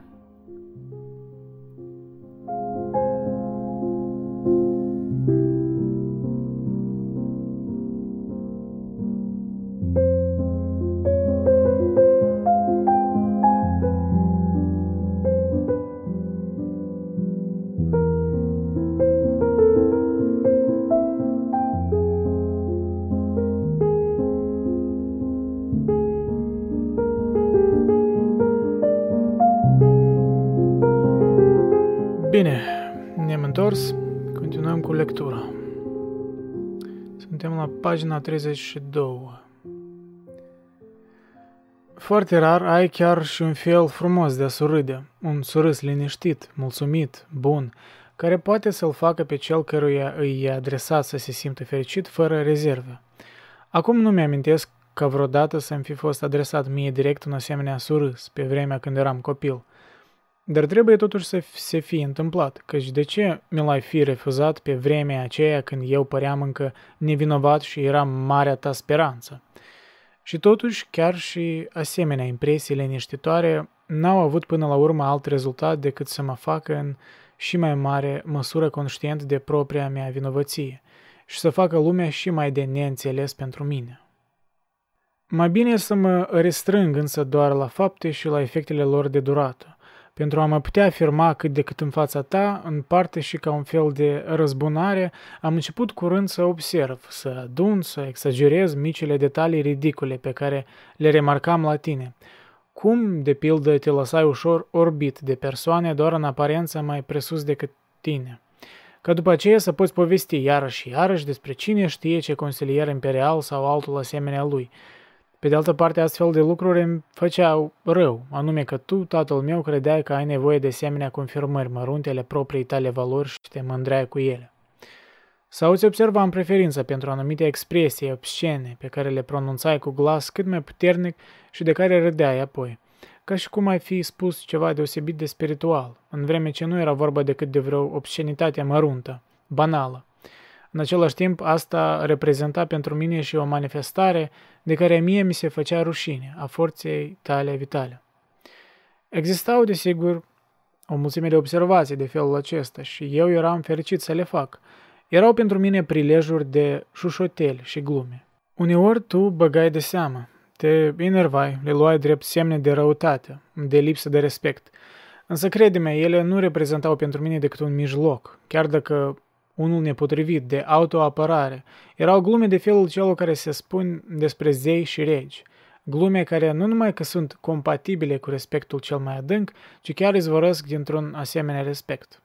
De altfel, tu însuți, ținând seama de situația similară în care te aflai față de mine, ai încercat o astfel de autoapărare. Căpătaseși obiceiul să subliniezi cât de exagerat de bine îmi mergea mie și cât eram eu de bine tratat. Asta e adevărat, însă nu cred că în împrejurările date lucrul mi-ar fi fost cu adevărat de folos. E adevărat că mama era nesfârșit de bună cu mine, însă pentru mine totul era în relație cu tine, adică într-o relație deloc bună. Mama juca fără să-și dea seama rolul hăitașului într-o vânătoare, chiar dacă, în cazul cel mai improbabil, metodele tale de educare ar fi reușit din resentiment, din repulsie sau chiar din ură să mă facă să stau pe propriile mele picioare. Mama anula totul prin bunătatea ei, prin vorbele ei rezonabile. În confuziile copilăriei mele, ea era imaginea originară a rațiunii. Prin apeluri în favoarea mea și eram iarăși atras în cercul tău, din care poate că altminteri, spre folosul tău și al meu, m-aș fi smuls. Sau se întâmpla că nu se ajungea la nicio împăcare reală, că mama mă apăra de tine în taină, îmi dădea ceva pe ascuns, îmi permitea ceva și atunci față de tine eram iarăși ființa furișă, înșelătorul, vinovatul conștient de propria culpă, cel care din pricina propriei nimicnicii nu poate ajunge decât prin înșelăciune la ceea ce consideră el că e dreptul lui. Firește, m-am obișnuit atunci să caut pe asemenea căi furișe chiar și ceea ce, din chiar punctul meu de vedere, n-aveam niciun drept să capăt. Și asta însemna iarăși accentuarea sentimentului meu de vinovăție. E de asemenea adevărat că nu s-ar putea spune că m-ai bătut vreodată, însă țipetele, felul în care te înroșai la față, în care îți desfăceai în grabă bretelele și le așezai la îndemână pe speteaza scaunului, însemnau pentru mine ceva aproape mai rău decât bătaia. Era ca și cum ai fi dus pe cineva la spânzărătoare. Exagerează, cred că Kafka puțin. Dacă te spânzură cu adevărat, mori și totul s-a terminat. Când însă trebuie să asiști și la toate pregătirile pentru spânzărătoare și când abia din clipa când ștreangul îți atârnă în fața ochilor afli că ai fost grațiat, atunci s-ar putea întâmpla să suferi de pe urma acestei experiențe toată viața. Pe lângă asta, din numeroasele împrejurări, când, după opinia ta limpede exprimată, aș fi meritat bătaia și scăpam în ultimul moment din milă, se acumula un sentiment și mai mare al propriei vinovății. Din orice unghi aș fi privit lucrurile, îți rămâneam ție îndatorat. Dintotdeauna mi-ai reproșat, fie când eram singur, fie în fața altora, căci nu ești deloc sensibil la ceea ce ar putea să-i umilească pe alții și treburile care privesc pe copiii tăi au fost întotdeauna pe domeniul public, că, mulțumită muncii tale, am trăit fără să duc lipsă de nimic, în tihnă, la căldură, în belșug. Mă gândesc la observații care ar fi trebuit să lase literalmente brazde în creierul meu, cum ar fi. Încă de la șapte ani eu trebuia să bat satele din jur cu roaba. Noi eram nevoiți să dormim cu toții într-o singură cameră. Ziceam că suntem norocoși dacă aveam niște cartofi de mâncare. Ani de zile, pentru că n-aveam să pun pe mine ceva mai gros, am avut iarna răni deschise la picioare. Încă de mic am fost obligat să mă duc la lucru la pilsec. De acasă n-am primit niciodată nimic, nici când eram militar, ba chiar trimiteam eu bani acasă. Și cu toate astea, cu toate astea, tata a fost pentru mine totdeauna tata. Cine mai știe de așa ceva astăzi? Ce știu copiii de azi? Nimeni n-a trecut prin ce am trecut eu. Mai înțelege astăzi asta vreun copil? În alte împrejurări, asemenea povestiri ar fi putut fi un excelent mijloc de educație. Ar fi putut să te îmbărbăteze și să te întărească să înduri suferințe și lipsuri la fel ca cele prin care a trecut tatăl tău. Însă tocmai asta nu voiai tu. Situația se schimbase ca urmare a străduinților și muncii tale. Nu mai exista prilejul ca alții să se remarce așa cum o făcuse și tu. Un asemenea prilej ar fi trebuit creat cu forța, prin răsturnarea stărilor de lucruri. Ar fi trebuit să fug de acasă, presupunând că aș fi avut fermitatea și forță pentru așa ceva și că mama, din partea ei, n-ar fi lucrat cu alte mijloace împotriva unei astfel de soluții.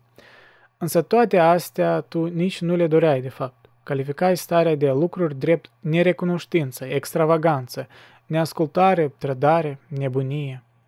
Așadar, în timp ce pe de-o parte prin exemple, povestiri și umiliri mă ispiteai într-acolo, pe de altă parte îmi interziceai cu toată tăria o asemenea cale.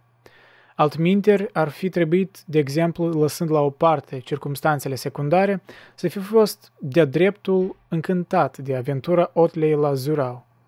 Ea a vrut să se ducă la țară, în locurile de unde veneai și tu. Voia să muncească și să îndure lipsuri. Întocmai ca tine odinoară, nu voia să se bucure de succesele muncii tale.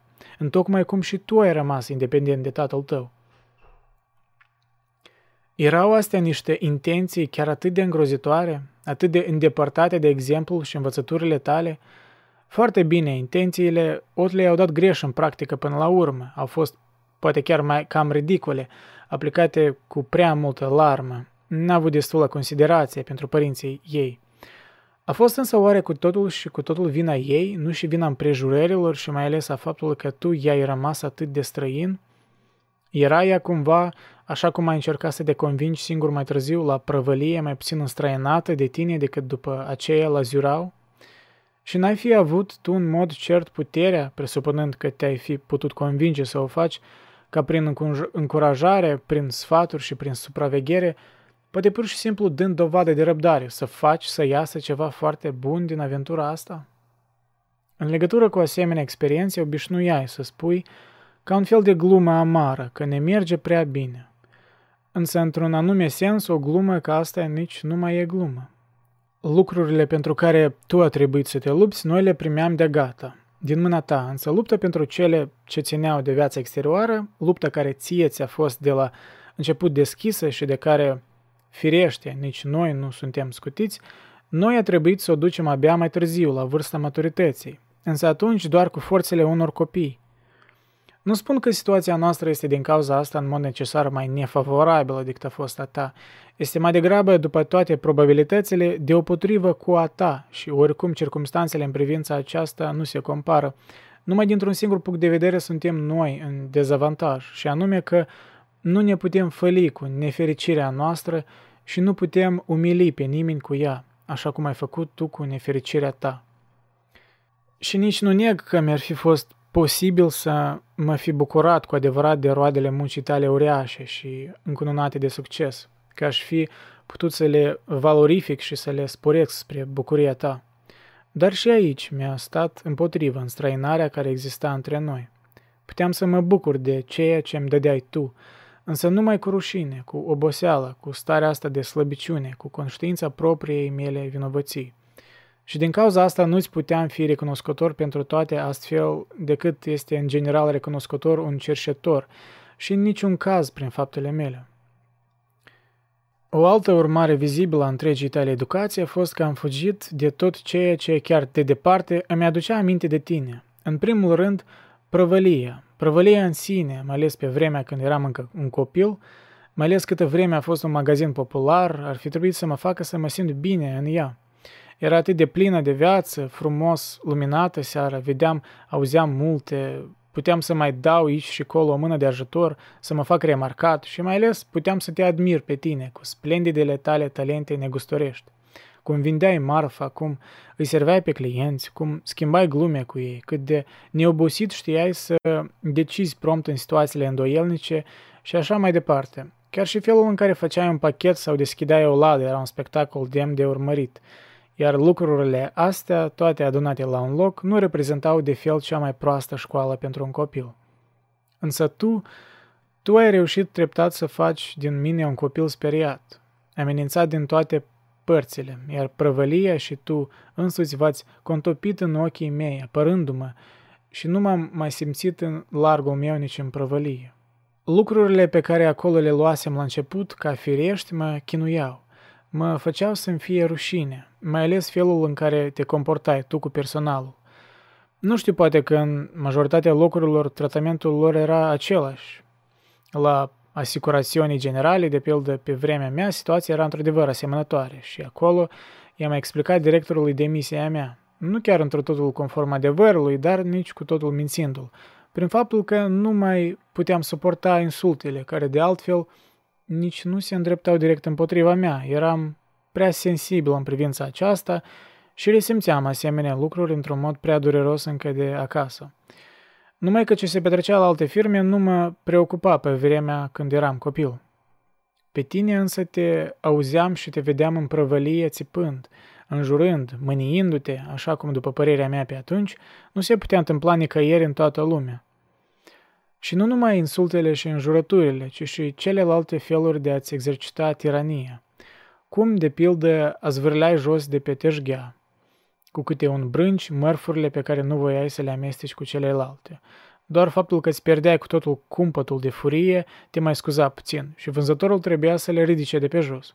Sau felul în care vorbeai întotdeauna despre unul din vânzători care era bolnav de plămâni să crape nenorocit odată câinele ăsta schilod. Pe angajații numeai dușmani neimiți și asta și erau, însă mai înainte ca ei să fi fost așa ceva, tu erai cel care mie mi se părea că e dușmanul care îi neimește.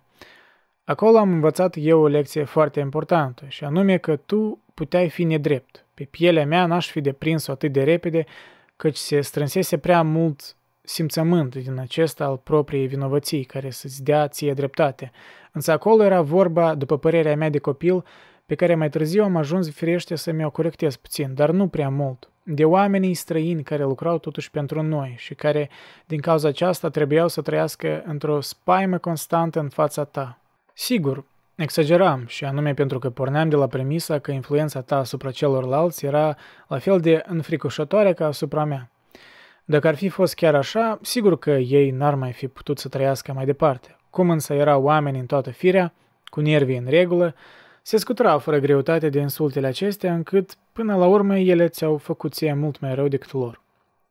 Pentru mine, însă, prăvălia a devenit un loc de nesuportat. Îmi aminteam prea mare măsură de relațiile mele cu tine, făcând abstracție cu totul de interesele firmei și de mania ta de a domina, tu erai ca om de afaceri într-o atât de mare măsură superior tuturor celor care își făcuseră vreodată ucenicie la tine, încât, oricât și-ar fi dat ei o steneală, nu reușeau să te mulțumească și, în mod necesar, la fel de nemulțumit trebuia să fii veșnic de mine.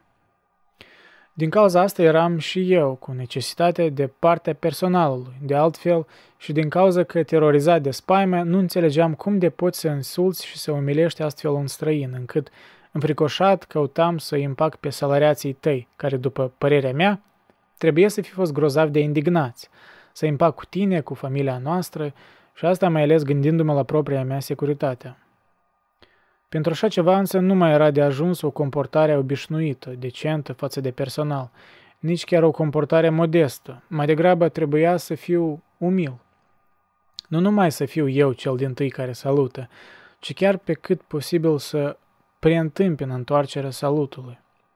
Și chiar dacă eu, o persoană cu totul lipsită de importanță, le-aș fi lins lor picioarele, asta tot n-ar fi însemnat o compensație pentru felul în care tu, stăpânul, îi tiranizai. Relațiile acestea în care intram eu cu semenii mei își făceau simțită influența și, în afara prăvăliei și chiar și mai departe, mai târziu, în viitor, ceva semnător, dar într-un, nu într-un fel chiar atât de primejdios și de profund, cum e cazul cu mine, explică și preferințele Otlei de a se asocia cu oamenii săraci, felul în care ea preferă să stea la oaltă cu servitoarele, lucru care pe tine te enervează atât și încă altele asemenea. Până la urmă, aproape mi se făcuse frică de prăvălie. În orice caz, ea nu mai prezenta interes pentru mine cu mult înainte de a începe să merg la gimnaziu. Și prin asta m-am îndepărtat și mai mult de ea.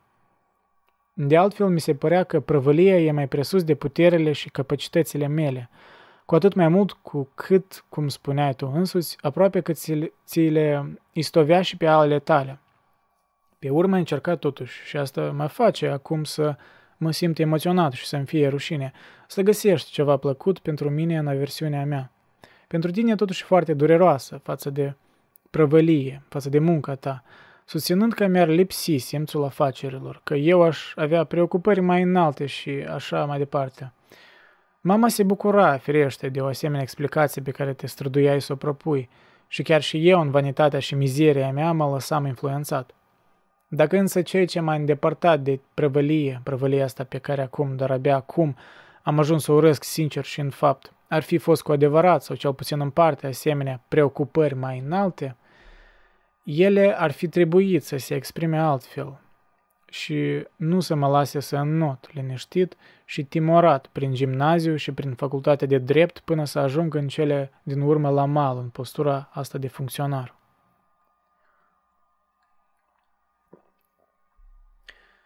Dacă voiam să fug de tine însă, trebuia să fug de toată familia, chiar și de mama. E adevărat, la ea puteam găsi totdeauna o crotire, dar asta numai în legătură cu tine. Te iubea prea mult și ți era o aliată prea credincioasă pentru a fi putut fi în mod consecvent o forță spirituală, independentă în lupta pe care o ducea copilul. De fapt, aici instinctul copilului nu s-a înșelat, căci pe măsură ce treceau anii, mama era tot mai strâns legată de tine. Și dacă în ce o privea pe ea își apăra propria independență în cele mai stricte limite și făcea asta cu delicatețe și, la drept vorbind, fără să te rănească pe tine, cu anii a ajuns să-ți preia, să accepte orbește, la modul sentimental mai mult decât rațional, judecățile și condamnările în ce privește copiii, mai ales în cazul oricum mai dificil al Otlei. Firește, trebuie să ținem seama cât de chinuitoare și istovitoare era poziția mamei în familia noastră. Trudea și la prăvălie și în gospodărie, suferea în mod îndoit de orice boală din familie, însă cel mai mult avea de îndurat în situația ei de mijlocitor între noi și tine. Tu ai fost totdeauna afectuos și atent cu ea, însă în privința aceasta ai cruțat-o la fel de puțin cât am cruțat-o și noi. Că toți am chinuit-o fără milă, tu din partea ta, noi dintre-a noastră. Era doar o diversiune. Nu eram rău intenționați. Nu, era, nu ne era gândul decât la lupta pe care o duceam. Tu cu noi, noi cu tine și cu toții ne descărcam pe mama. Și firește, asta nu contribuia cu nimic la educația noastră, a copiilor, adică felul în care tu, bineînțeles, fără să ai vreo vină, o chinuiai pe ea gândindu-te la noi. În aparență, asta justifică și comportarea noastră. În alte privințe, cu totul de nejustificat față de ea. Cum a mai suferit ea din partea noastră în legătură cu tine și din partea ta în legătură cu noi, fără să mai punem la socoteală și cazurile când tu aveai dreptate pentru că ea ne răsfăța, chiar dacă acest răsfăț s-ar fi putut să nu fie uneori decât o reacție tăcută, inconștientă, împotriva sistemului tău de gândire. Firește, mama n-ar fi fost în stare să îndure toate acestea dacă nu și-ar fi găsit putere în dragoste pentru noi toți, în fericirea pe care i-o procura dragostea noastră. Surorile nu erau de partea mea decât până la un punct. Cea mai fericită în relațiile cu tine a fost Vali, fiind cea mai aproape de mama, ți se supune ție întocmai ca și ea, fără multă osteneală și fără să sufere prea mult. Și tocmai pentru că te făcea să te gândești la mama și tu te purtai parcă mai prietenos cu ea, cu toate că ea era prea puțin din spiritul familiei Kafka. Dar poate că tocmai asta îți convenea, acolo unde nu era nimic din Kafka, nici chiar tu nu ai fi putut pretinde așa ceva și nici nu aveai, ca în cazul nostru, al celorlalți, simțământul că pierdeai ceva acolo. Ceva care ar fi trebuit salvat, fie chiar și cu forța. De altfel, tu nu ai apreciat niciodată în mod deosebit spiritul acesta Kafka, în măsura în care îl găseai exprimat în femei. Poate că relațiile lui Vali cu tine ar fi ajuns și mai prietenoase dacă noi ceilalți nu le-am fi stânjenit întrucâtva. El este singurul exemplu al unei reușite aproape pe totale a încercărilor de ruptură, de evadare din cercul tău. Cât de vreme era copil, de la ea m-aș fi așteptat cel mai puțin la asta. Era în fond un copil greoi, obosit, timid, ascuns, complexat, lingușitor, răutăcios, leneș, lacom, avar. Aproape că îmi venea greu să mă uit la ea, cu atât mai puțin să stau de vorbă cu ea. Până într-atât mă făcea să mă gândesc la mine însumi. Până într-atât era de supusă fascinației sistemului tău de educație. Hmm. Mai ales avariția ei era pentru mine respingătoare, căci eu însumi am, dacă se poate chiar într-o măsură și mai accentuată, defectul acesta. Asta mi-amintește de, de ideea asta lui Carl Jung, că multe, multe chestii care ne frustrează în alți oameni, de fapt sunt niște calități care ne frustrează în noi, ori de care ne-am debarasat în trecut, niște demoni pe care credem că i-am doborât, dar de fapt avem frica că aceste neajunsuri uh, vor reapărea în noi și atunci când vedem aceste neajunsuri cumva exprimate în altă persoană, noi parcă vrem să atacăm asta, da? Să batjocorim asta. Mă rog, există, există excepții, deci nu e o regulă universală, dar am observat asta și la mine, de fapt. E o calitate dezgustătoare. Avariția este unul dintre cele mai sigure indicii ale unei adânci nefericiri. Eu, în ce mă privește, eram atât de puțin sigur de orice, încât simțeam că nu stăpânesc cu adevărat decât ceea ce strângeam în mâini sau apucasem să bag în gură, sau cel puțin eram pe cale să stăpânesc astfel. Iar ea, fiind într-o stare de spirit asemănătoare, tocmai asta îmi smulgea mie cu cea mai mare plăcere. Însă toate astea s-au schimbat atunci când, încă tânără fiind, și acesta e lucrul cel mai important, a plecat de acasă, s-a maritat, a făcut copii, a ajuns o ființă veselă, fără griji, curajoasă, generoasă, altruistă, plină de speranță. E de necrezut aproape cum tu nici n-ai remarcat de fapt această schimbare. Și în orice caz, nici n-ai prețuit-o cum merita. Atât erai de orbit de resentimentul pe care l-ai avut dintotdeauna față de ele și pe care îl ai și acum neschimbat, numai că acest resentiment a devenit acum mult mai puțin actual, căci el nu mai locuiește cu noi. În plus, dragostea ta pentru Felix și afecțiunea ta pentru Carl l-au făcut mai puțin important. Doar Gertie mai trebuie să suferi din când în când din cauza acestui resentiment. Despre Otla de-abia îndrăznesc să scriu și știu că făcând asta pun sub semnul întrebării tot efectul pe care l-aș putea spera de la această scrisoare. În împrejurări obișnuite, adică atâta vreme cât ea nu îndură vreun necaz sau nu trece prin vreo primejdie deosebită, tu n-ai față de ea decât ură. Tu însăți mi-ai mărturisit că, după părerea ta, ea te face să suferi și te rănește în mod conștient și deliberat, iarăși și iarăși, și că în timp ce tu suferi din cauza ei, ea se simte mulțumită și se bucură de asta.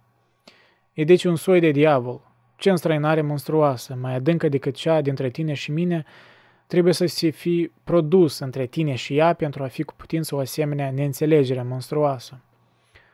Ea este atât de departe de tine încât abia o mai vezi în locul ei, acolo unde presupui tu că se află ea, o fantomă. Recunosc acum că, în privința ei, ai avut mult de furcă. Eu însumi nu înțeleg pe de-a întregul cazul acesta atât de complicat, însă oricum ar sta lucrurile, aici a fost ceva reprezentat de un exemplar din familia Lewy, înarmat cu cele mai bune arme ale tri- tribului Kafka. Între noi doi nici n-a fost, la drept vorbind, o luptă. Eu am fost repede și cu totul înfrânt. Cea mai rămasă a fost doar fuga din fața ta, amărăciunea, tristețea, frământarea lăuntrică. Însă voi doi ați fost totdeauna doi dușmani combatanți, mereu cu forțe proaspete, mereu în putere. Era un spectacol deopotrivă măreț și deprimant. Sigur că la început ați fost foarte aproape unul de altul, căci și astăzi Otla este, dintre noi patru, poate reprezentarea cea mai pură a căsătoriei tale cu mama, a forțelor care s-au legat acolo la oaltă. Nu știu ce anume a nimicit între voi fericirea armoniei dintre tată și copil. Pot doar să-mi închipui că evoluția a fost asemănătoare cu cea din cazul meu. Din partea ta, tiranie firii tale, din partea ei, sfidarea, sensibilitatea, simțul dreptății, neliniștea tipică a celor din familia Lewy și toate intensificate încă din conștiința forței celor din familia Kafka. Poate că și eu am influențat-o, însă nu din proprie voință, ci prin simplul fapt al prezenței mele. De altfel, ea a intrat ultima în raportul de forțe deja stabilit și a putut să judece singură amplul material care îi sta la dispoziție. Pot chiar să-mi închipui că în sinea ei a ezitat o vreme dacă să ți se arunce ție în brațe sau în brațele adversarilor tăi. Și e limpede că atunci tu ai greșit în ceva, nu ai făcut ce trebuia și în felul acesta ai respins-o. Însă dacă lucrul acesta ar fi fost posibil, voi ați fi fost o pereche superbă în armonie dintre voi. E adevărat că astfel eu aș fi pierdut o aliată, însă priveliștea pe care mi-ați fi oferit-o voi doi m-ar fi răsplătit din belșug. Și poate că și tu, în fericirea asta nesperată de a găsi satisfacție deplină, cel puțin într-unul din copiii tăi, te-ai fi schimbat în avantajul meu. Oricum, toate acestea sunt astăzi doar un vis. Otla nu mai are nicio legătură cu tatăl ei, trebuie să-și caute singură drumul ca și mine și cum ea are, mai mult decât mine, încredere, siguranță de sine, sănătate, nu-și face prea multe griji. În ochii tăi ea este mai rea și mai trădătoare decât mine. Înțeleg asta, în ochii tăi ea nu poate fi altfel. Chiar și ea e în stare să vadă pe sine însăși cu ochii tăi, poate să simtă împreună cu tine suferințele tale și din cauza asta poate să fie nu deznădăjduită, deznădejdea e specialitatea mea, poate să fie însă foarte tristă.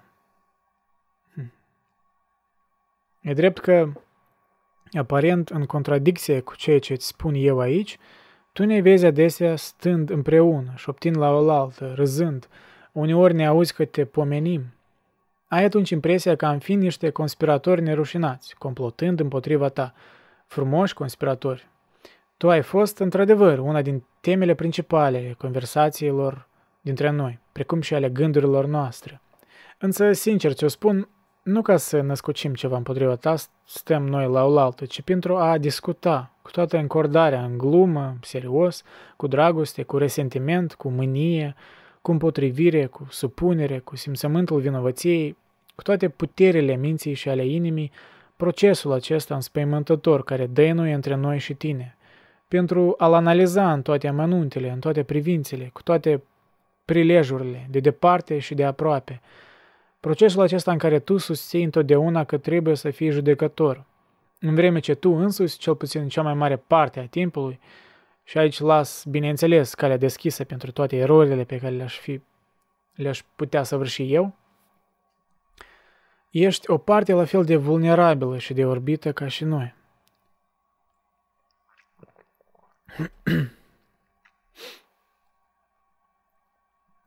Un exemplu elocvent în complexul întregului al efectului pe care l-au avut mijloacele tale de educație a fost Irma.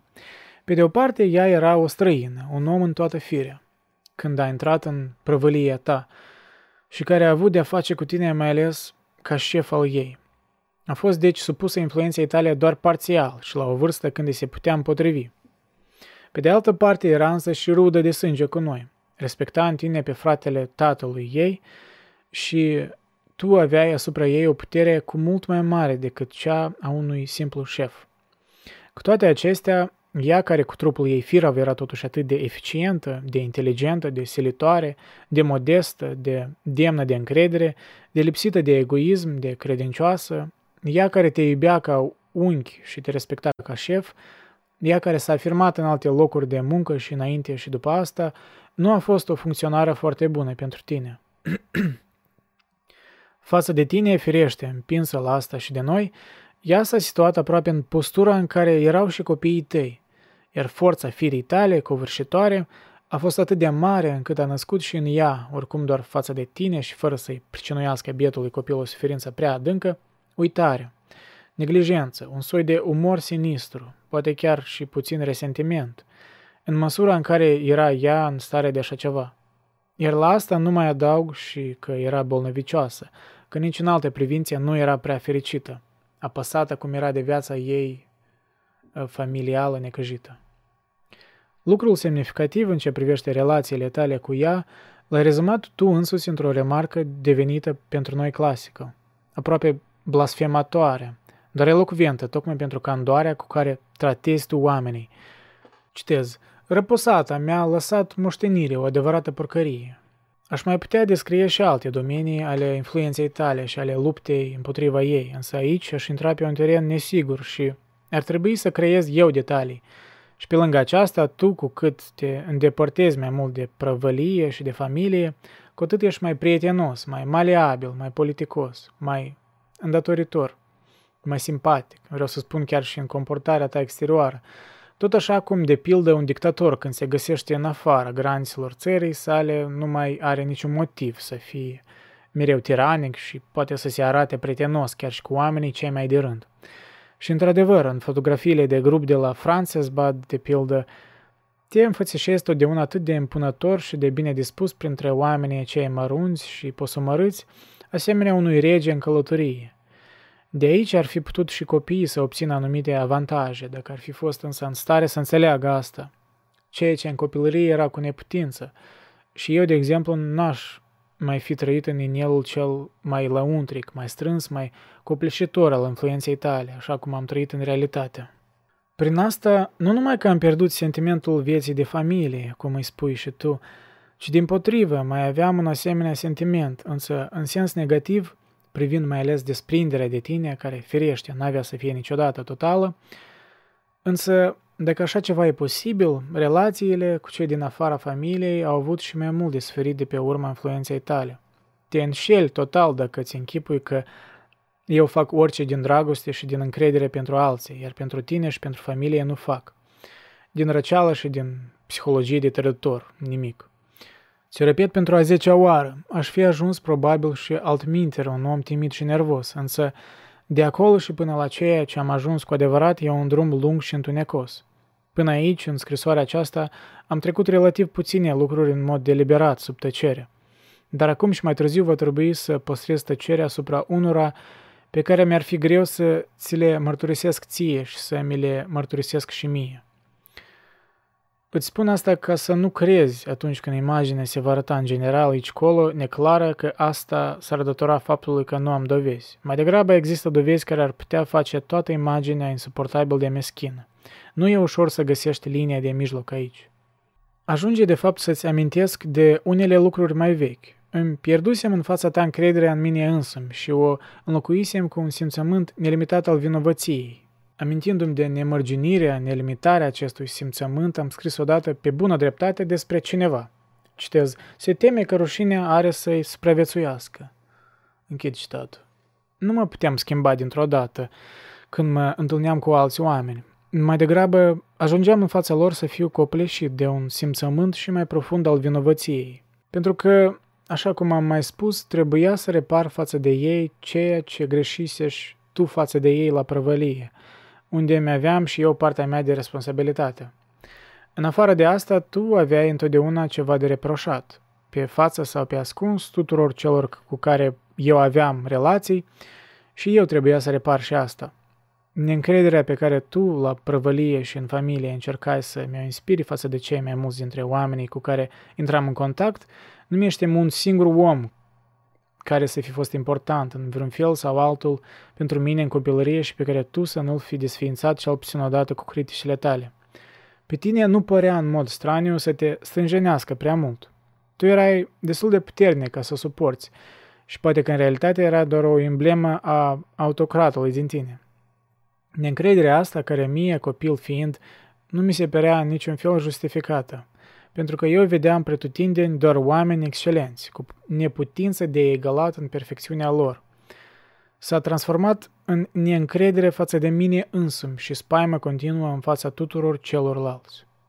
În privința asta eram sigur că nu aveam scăpare în fața lor, că tu te-ai înșelat totuși se explică poate prin faptul că n-ai aflat, la drept vorbind, nimic despre relațiile mele cu semenii și, fiind suspicios, neîncrezător și gelos, doar nu neg, nu-i așa că în fond ții la mine, ai presupus că trebuie să compensez altundeva lipsa vieții de familie, căci era cu neputință să trăiesc la fel și în afara casei noastre.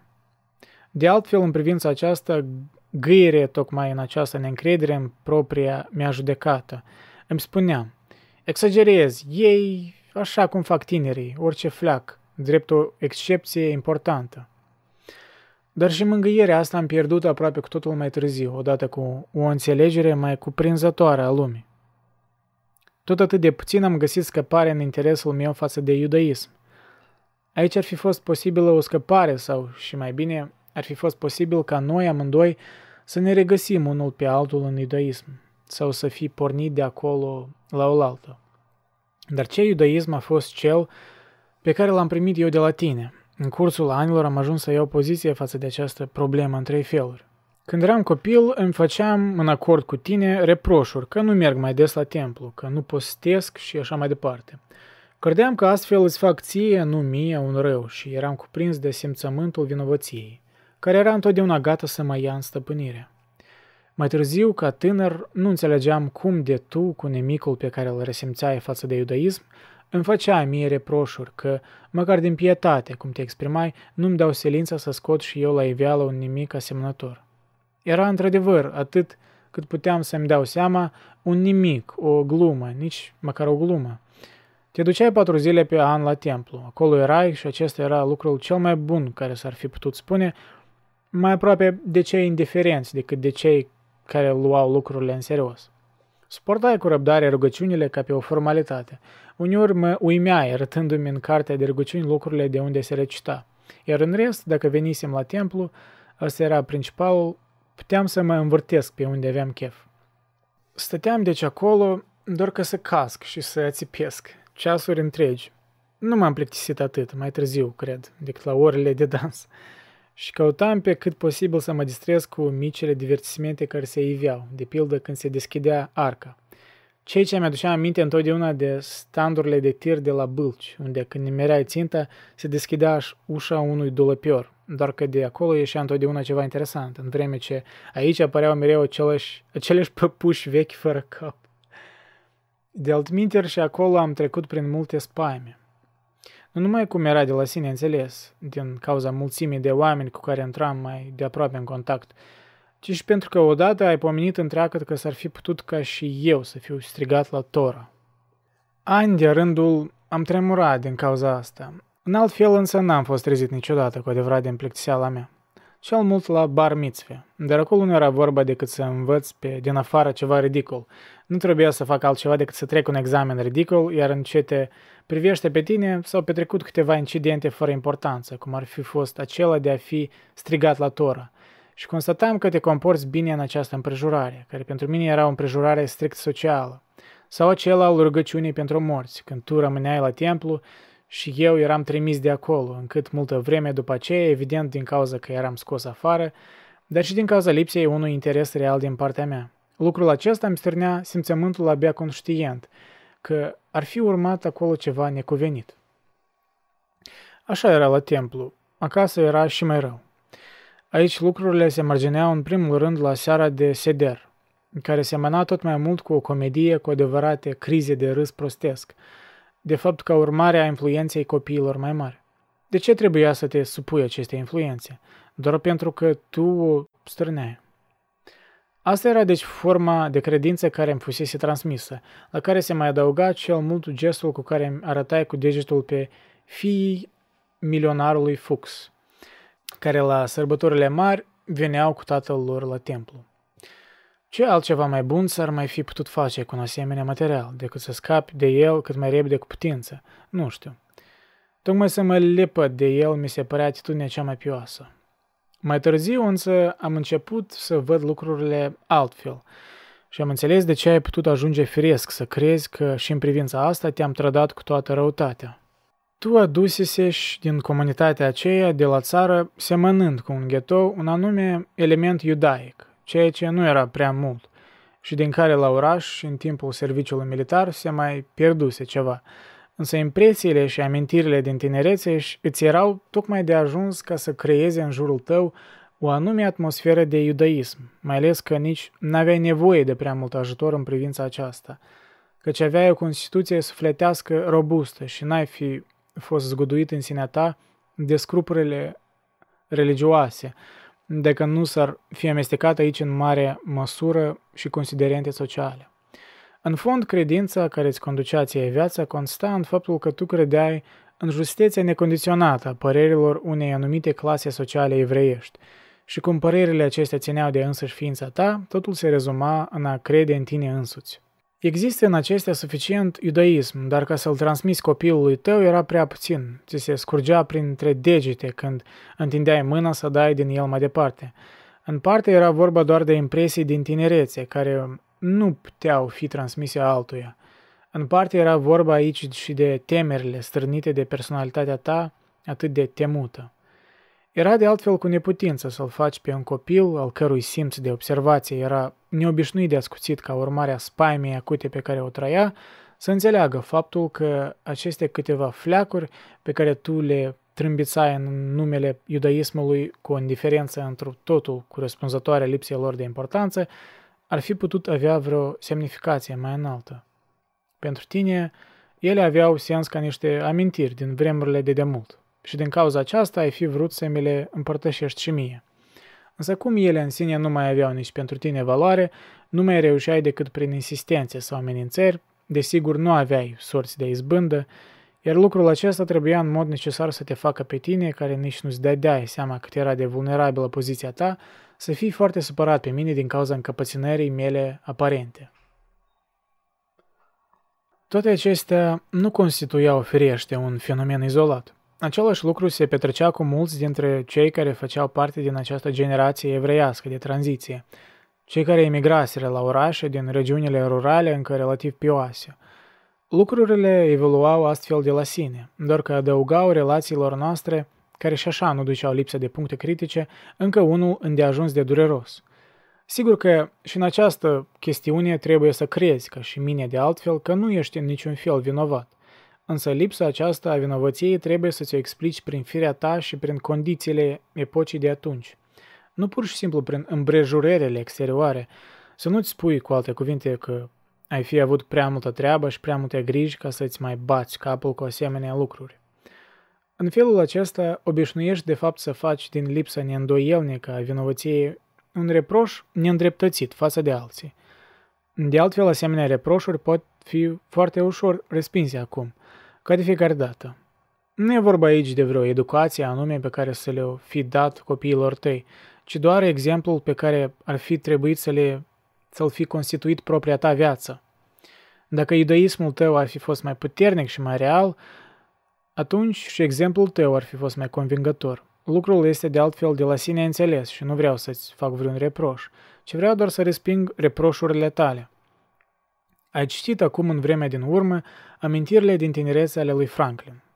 Adevărul este că ți le-am dat în mod intenționat să le citești, dar nu, așa cum ai remarcat cu ironie, din cauza acelui mic pasaj în legătură cu vegetarianismul, ci pentru relațiile dintre autor și tatăl său, așa cum sunt descrise acolo, și pentru relațiile dintre autor și fiul său, așa cum reiesc de la sine din aceste amintiri scrise pentru fiu.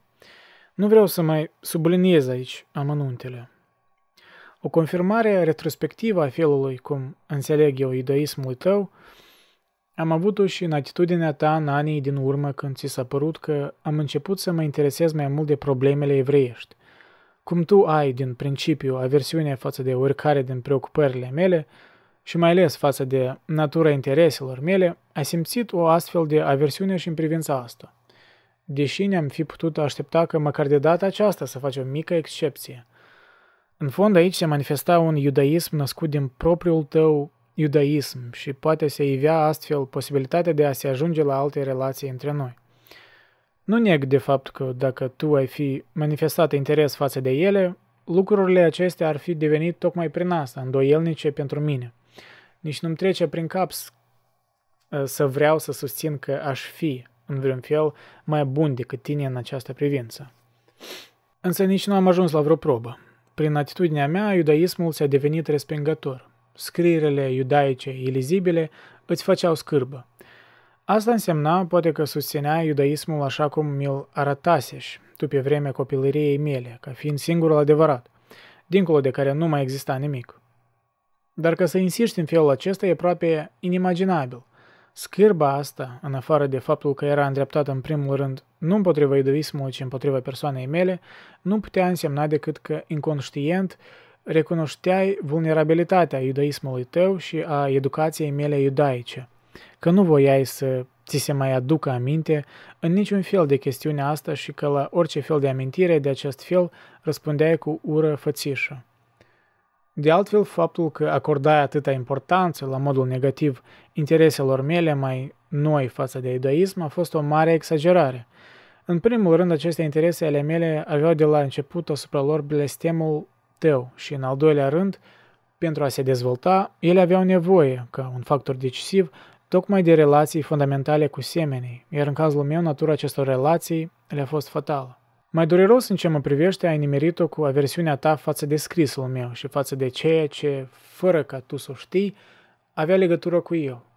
Aici am reușit într-adevăr să mă desprind, într-o măsură ceva mai mare și, folosind doar propriile mele forțe, de tine, chiar dacă într-un fel care te face să te gândești la un vierme călcat în picioare și care se smulge cu partea din fața corpului și se târăște cum poate mai încolo.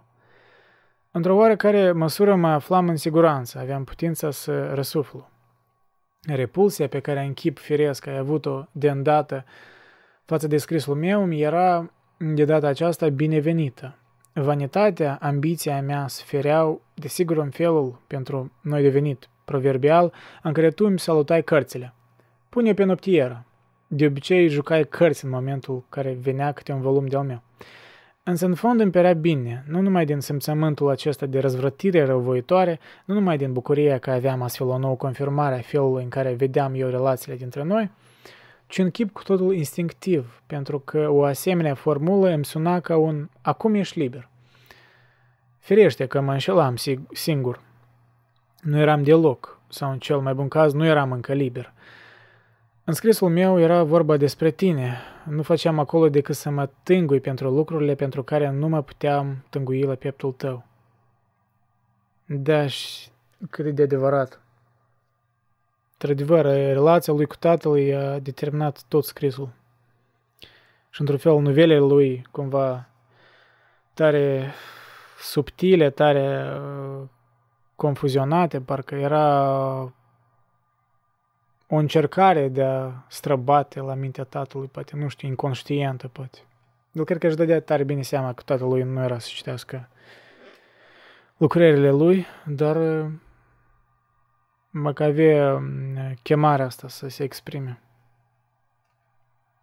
Interesant. Era un rămas bun pe care îl prelungeam deliberat de la tine, numai că acest rămas bun era determinat, forțat de tine și se continua în direcția pe care aș fi voit-o eu. Însă ce puțin însemnau toate acestea? De fapt, nici nu merită osteneala să mă vorbim despre ele, ci doar pentru că ele s-au petrecut în viața mea. Altfel nici n-ar fi fost remarcate, dar în fond ele mi-au dominat viața, în copilărie ca o presimțire, mai târziu ca o speranță și încă și mai târziu ca o deznădejde. Și mi-au dictat, la o adică tot prin persoana ta, cele câteva hotărâri mărunte pe care am fost în stare să le iau vreodată. Da. E curios cum el vorbește cumva într-o stare matură, că el cumva s-a debarasat puțin de, cu poate să analizeze relația lui cu tatăl într-un mod rece, dar de fapt însuși faptul că el a scris o scrisoare, în ghilimele o scrisoare, o carte întreagă, adresată tatălui lui, cu toate frustrările lui pe parcursul vieții, cam demonstrează că el de fapt n-a scăpat din capcana asta, da? Din uh, această presiune și influența psihologică din partea tatălui său. Și deci această relație toxică de fapt a existat până la moartea sa și toată viața lui. Un om care a trecut peste asta n-ar scrie așa o carte întreagă, înțelegi? Așa eu intuiesc, cel puțin. E curios cazul ăsta, da? De pildă alegerea profesiei mele. Sigur, aici mi-ai lăsat de plină libertate și ai făcut-o în felul tău mărinimos și chiar indulgent, fără să-ți pierzi răbdare. Firește, în această privință te conformai modului general de educare a copiilor acceptat de păturile mijlocii evreiești, sau cel puțin judecăților de valoare ale acestor pături. În sfârșit, aici a jucat un rol și una din înțelegerile acelea greșite ale tale în ce privește persoana mea, anume din mândrie de tată, din necunoașterea adevăratei mele vieți, din concluziile pe care le-ai tras din slăbiciunea mea, m-ai considerat dintotdeauna ca fiind deosebit de sârguincios.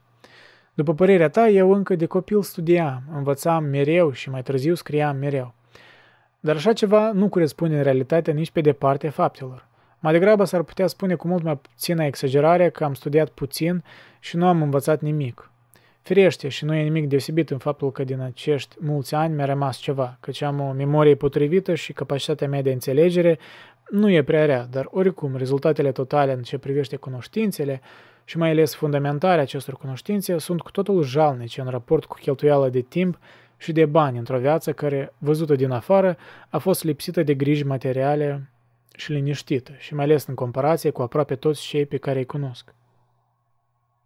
E jalnic, într-adevăr, dar, din punctul meu de vedere, de înțeles. De când mă cunosc, am avut anxietăți atât de adânci în privința afirmării propriei mele existențe spirituale, încât tot restul mi-a, încât tot restul mi-a rămas indiferent.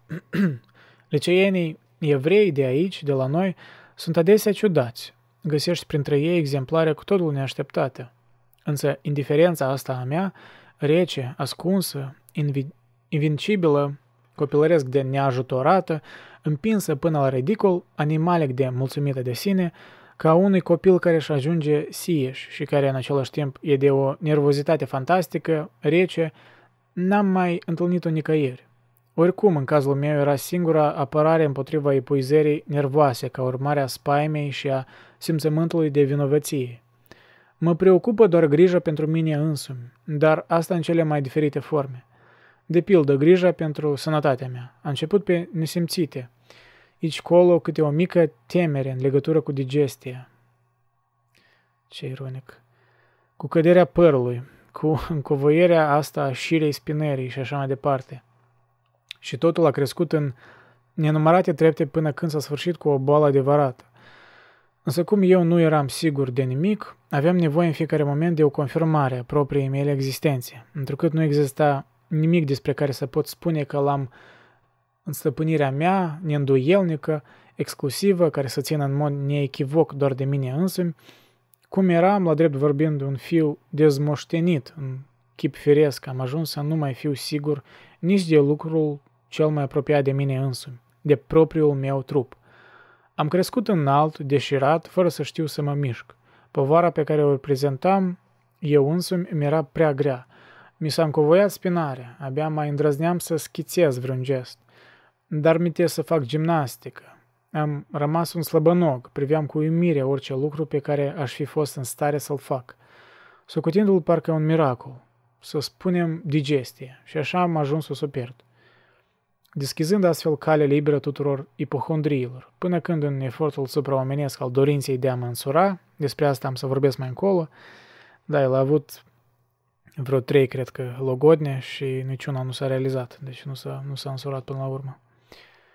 Am ajuns să scuip sânge din plămâni, lucrul la care s-ar putea să fi contribuit îndeajuns și faptul că am stat la palatul Schönborn, dar de, loc- dar de locuința aceea aveam nevoie fiindcă o credeam necesară pentru scrisul meu.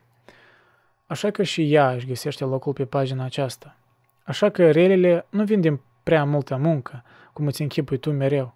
Au fost ani de zile în care, sănătos tun fiind, am petrecut mai multă vreme lenevind pe canapea decât ai făcut-o tu în toată viața ta, socotind aici și toate bolile tale. Când plecam în fugă din fața ta, foarte aferat și preocupat, o făceam mai ales ca să mă duc să mă întind în camera mea. Volumul total de muncă pe care l-am depus eu, atât la birou, unde oricum lenevia nu prea bate la ochi și unde temerile mele o mențineau pe a mea în anumite limite, cât și acasă, e minim, dacă ai ști exact cât te-ai îngrozi. Probabil prin firea mea nu sunt deloc leneș, doar că nu se găsea pentru mine nimic de făcut. Acolo unde trăiam, eu eram respins, condamnat, reprimat. Și să mă refugiez în altă parte e drept că m-am străduit din toate puterile, dar asta nu însemna că muncesc, pentru că era vorba de ceva imposibil, ceva care în afara unor mici excepții era peste puterile mele. Aceasta era deci starea în care mă aflam când mi s-a acordat libertatea în alegerea unei profesii. Dar mai eram eu, la drept vorbind, în stare să mă folosesc de o asemenea libertate, mai aveam eu încredere în mine însumi ca să pot ajunge la o profesie adevărată? Când era vorba să mă judec pe mine însumi și să mă apreciez valoric, depindeam în mult mai mare măsură de tine decât de orice altceva, de pildă de vreun succes exterior. Aceasta însemna o consolare de moment, altceva nimic, însă pe de altă parte greutatea ta mă trăgea în jos cu mult mai multă forță. Mă gândeam că n-am să trec niciodată de ultima clasă primară, dar am reușit să o fac. Am luat chiar și un premiu, iar la examenul de admitere în gimnaziu n-aveam să trec niciodată. Și cu toate acestea am reușit. Apoi eram sigur că am să cad la examenul din clasa întâi și nu, n-am căzut și am reușit mereu, mai departe și iarăși mai departe. Dar din asta nu s-a născut niciun fel de încredere. Dimpotrivă, eram mereu convins și aveam și dovada concretă în privința asta în mâna ta disprețuitoare că cu cât reușeam mai mult în direcția aceasta, cu atât mai rău avea să fie până la urmă. Hmm.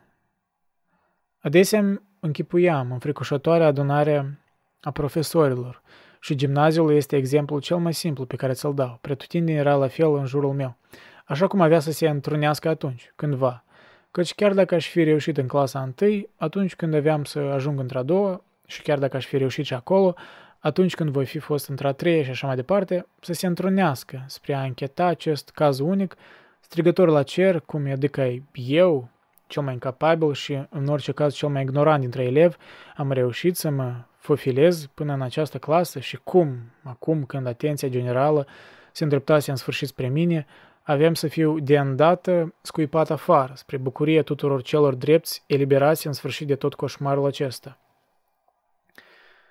De parcă avea un fel de sindromul uh, de impostor, da? Se simțea impostor toată viața. Bizar. Nu e ușor pentru un copil să trăiască atunci când e bântuit de asemenea înch- închipuiri. În situația asta, cum mai putea să mă intereseze învățătura? Cine ar mai fi fost în stare să scapere din mine vreo scânteie de interes? La vârsta aceea decisivă în fond, pe mine mă mai interesa învățătura și nu numai învățătura, ci tot ce mai era în jurul meu, exact așa cum pe un funcționar care a săvârșit o fraudă la banca unde mai e încă angajat și care tremură la gândul că ar putea fi descoperit, îl mai poate interesa mersul obișnuit de toate zilele al băncii la care mai trebuie încă să participe ca salariat. Ce analogie! Pe lângă problema principală, toate celelalte erau meschine, îndepărtate. Și lucrurile au mers așa mai departe, până la examenul de bacalaureat, pe care, într-adevăr, l-am trecut în partea prin înșelătorie. Pe urmă, totul s-a oprit. Acum eram liber.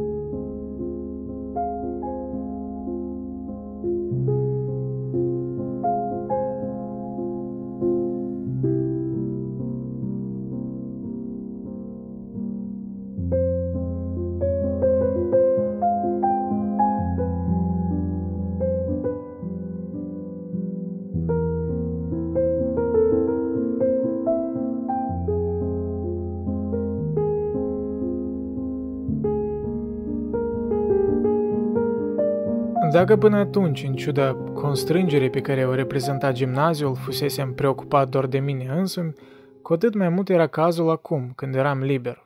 Așa că o anumită libertate în alegerea profesiei nu exista pentru mine. Știam că pe lângă problema esențială totul avea să-mi fie la fel de indiferent cum îmi fuseseră toate materiile la gimnaziu.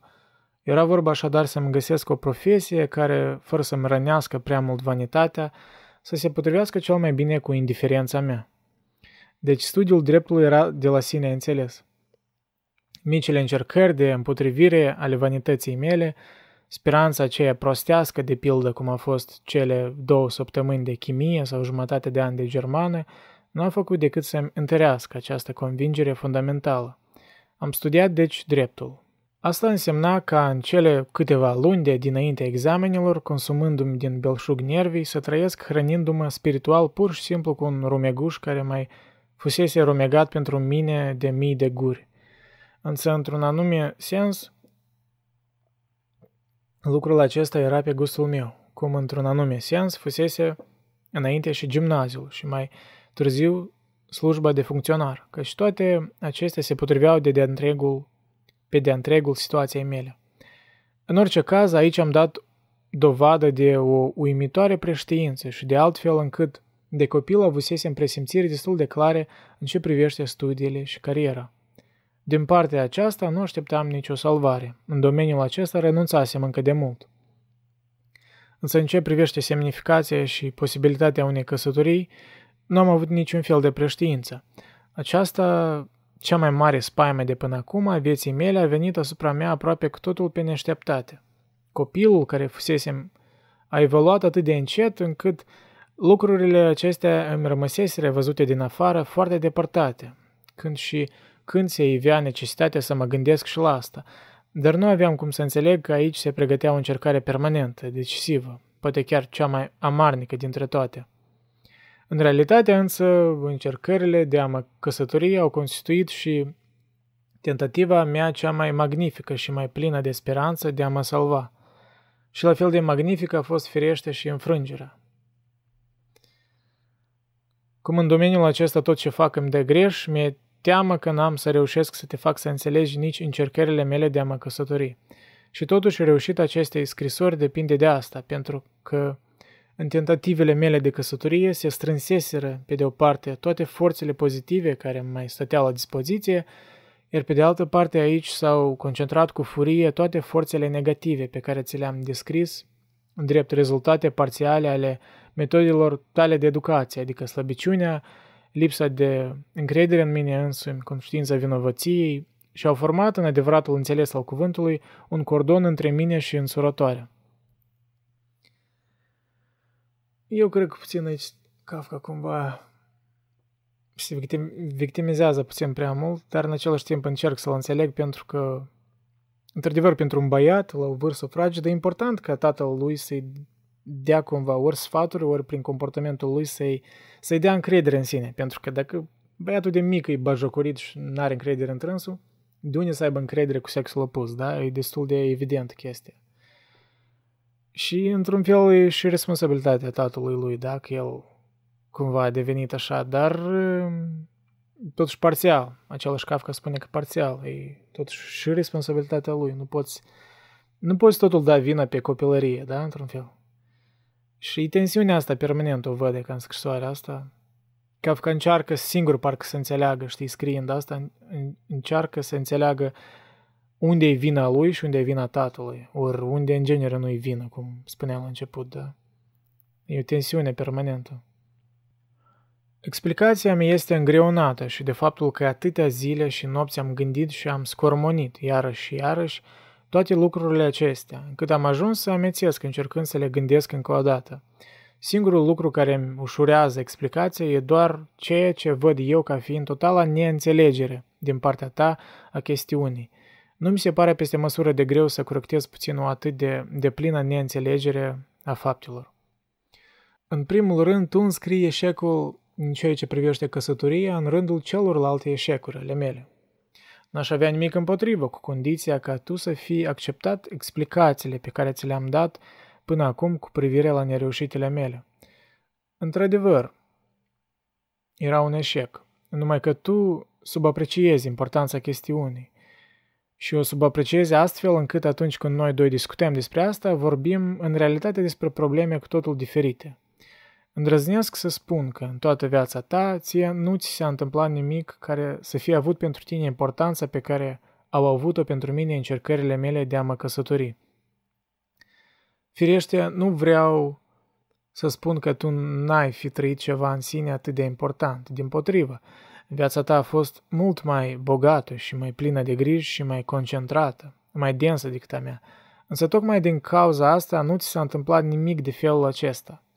E ca și cum cineva ar avea de urcat cinci trepte foarte joase, iar altul numai una singură, care însă, cel puțin pentru el, e la fel de înaltă ca toate cele cinci la oaltă. Primul nu numai că va reuși să urce acele cinci trepte, dar va reuși să urce și alte sute și mii de trepte. Și se cheamă că va fi avut o viață măreață și bine umplută. Însă niciuna din treptele pe care el le-a escaladat nu va fi avut pentru el atâta importanță cât a avut pentru cel de-al doilea, acea singură, prima treaptă înaltă, care era pentru puterile lui cu neputință de urcat, peste care el nu poate trece și pe care, firește, nici nu o poate ocoli. Căsătoria, întemeierea unei familii, acceptarea tuturor copiilor care vor veni, întreținerea lor în lumea asta nesigură și poate chiar într-o măsură și îndrumarea lor, aceasta este, după convingerea mea, lucrul cel mai de seamă pe care poate să-l reușească un om. Că după cât s-ar părea, asta le și reușește ușor atâtor oameni, nu e o dovadă în sens contrar. Întâi pentru că, la drept vorbind, nu chiar atâția reușesc și, în al doilea rând, acești nu mulți, de fapt, nu reușesc ei, ci li se întâmplă pur și simplu așa ceva. Ceea ce nu este lucrul cel mai de seamă, chiar dacă e totuși ceva foarte mare și foarte onorabil. Mai ales că a face ceva și a-i se întâmpla ceva, nici nu se pot separa bine unul de altul. Și, în sfârșit, nici nu e vorba de acest lucru cel mai de seamă, ci doar de o aproximație depărtată, chiar dacă e ceva onorabil.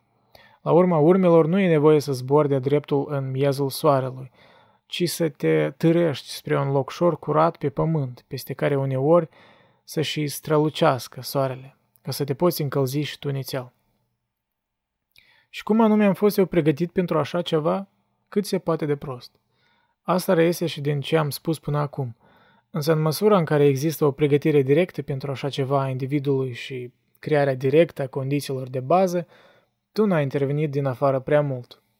În fond, nici nu putea fi altfel, căci decisive sunt experiențele sexuale ale clasei, țării, epocii. Și cu toate acestea, tu ai intervenit și aici. Nu mult, pentru că o condiție a unei asemenea intervenții nu se întemeiază decât pe o profundă încredere reciprocă. Și asta ne-a lipsit amândurora, cu mult înainte de momentul hotărător. Și nici n-a intervenit în mod prea fericit, pentru că nevoile noastre erau cu totul diferite. Ceea ce pe mine mă prinde într-o adevărată încleștare s-ar putea ca pe tine de-abia să te atingă și invers. Ceea ce pentru tine este inocență poate fi pentru mine vinovăție și invers. Ceea ce pentru tine rămâne fără urm- urmări, pentru mine poate să fie capacul peste propriul meu sicriu. Îmi amintesc cum într-o seară am ieșit cu tine și cu mama la plimbare. Era în Josephplatz, aproape de actualul Landerbank. Și am început să vorbesc despre lucrurile astea interesante pentru un adolescent. Să vorbesc prostește, pe un ton arogant, superior, mândru, detașat, ceea ce nu era adevărat, curăceală, ceea ce era adevărat, și bâlbâindu-mă, așa cum de fapt fac eu, mai ales când stau de vorbă cu tine. Ți-am reproșat că am fost lăsat în necunoștință de cauză, că a trebuit că, că abia colegii se preia sarcina educației mele în domeniul acesta, că am fost pândit de mari primejdii. Și aici mințeam cu nerușinare din cauza timidității mele, n-aveam deloc vreo reprezentare cât de cât exactă a unor asemenea mari primejdii. Am lăsat să se înțeleagă, însă la sfârșit că acum, din fericire, știu ce trebuie să știu. Nu mai am nevoie de vreun sfat și totul e în ordine. Începusem discuția în direcția aceasta, mai ales pentru că simțeam o oarecare plăcere să vorbesc, cel puțin despre așa ceva. Apoi din curiozitate și în sfârșit ca să mă răzbun, într-un fel, nici eu nu mai știu pe anume pentru ce, pe tine. În mod cu totul caracteristic ție, tu ai luat totul foarte simplu. Ai spus doar că mi-ai fi putut da un sfat despre cum să fac față unor asemenea probleme, fără niciun fel de primejde. Poate că voiam să provoc tocmai un asemenea răspuns, care se potrivea perfect cu lascivitatea unui copil prea bine hrănit cu mâncare bună și tot felul de bunătăți, care mai era și inactiv fizic și în permanență preocupat doar de el însuși. Însă pudoarea mea a fost aparent atât de rănită, încât împotriva voinței mele n-am mai putut vorbi cu tine despre asta. Și cu aroganță și impertinență am întrerupt discuția. Nu e ușor să judec acum răspunsul pe care mi l-ai dat atunci. Pe de o parte, are ceva zguduitor de sincer, într-un fel primitiv. Pe de altă parte, este oricum în ceea ce privește lecția în sine pe care mi-ai dat-o, foarte modern și necomplexat. Nu știu ce vârstă aveam atunci, sigur că nu mai mult de șaisprezece ani. Pentru un băiat de vârsta aceea era însă un răspuns remarcabil. Și distanța care a existat între noi se vedește și prin faptul că aceea a fost, la drept vorbind, prima lecție directă de viață pe care am primit-o de la tine. Însă înțelesul ei real, care încă de pe atunci a rămas întipărit în mine, dar care abia mai târziu mi-a ajuns pe jumătate în conștiință, a fost următorul. Lucrul pe care mi-ai sfătuit tu să-l fac era, după părerea ta și încă și mai mult după părerea mea, cel mai murdar lucru cu putință.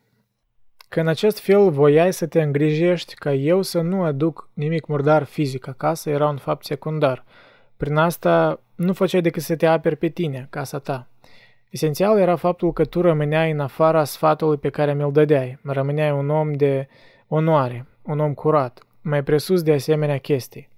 Lucrul acesta s-a intensificat apoi și din cauza faptului că până și căsătoria mi se părea un lucru nerușinat, încât îmi era cu neputință să aplic părinților mei ceea ce auzisem în general despre căsătorie.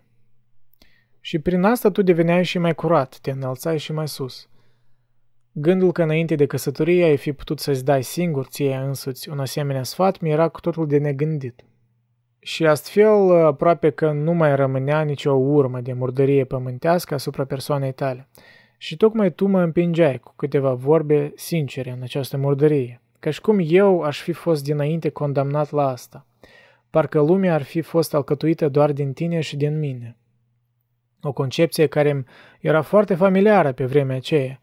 Atunci puritatea lumii se termina cu tine, iar cu mine începea prin sfatul tău murdărie. Era de neînțeles că tu mai fi putut condamna astfel. Numai o veche vinovăție și disprețul cel mai profund ar fi putut să-mi explice asta. Și astfel eram din nou cuprins de spaimă în adân- adâncul cel mai profund al ființei mele și încă de o spaimă foarte apăsătoare. Știi, încerc să-l înțeleg pe Kafka, dar uh, I kinda wonder, știi? Poate toate chestiile astea sunt raționalizările lui post factum, da? Cândva raționalizările el vrea să înțeleagă de ce el așa e de timid și de ce așa n-are încredere în el. Și cumva, clar că a găsit sursa, da? Faptul că tatălui era cumva tiran în copilăria lui, dar ar fi oare asta doar vina lui, ori nu, știi? În fine, el cam asta și-a spus de fapt la început, că nu îl învinuiește pe tatăl său, cel puțin în, în toată măsura, dar vrea cumva să-și explice sentimentele prin scrisoarea asta. În fine, continuăm. Scuzați de, de comentariile astea, poate să o leacă de prisos. Aici poate că se arată cel mai bine nevinovăția noastră, amân, a amândurora. Mm, e că good point.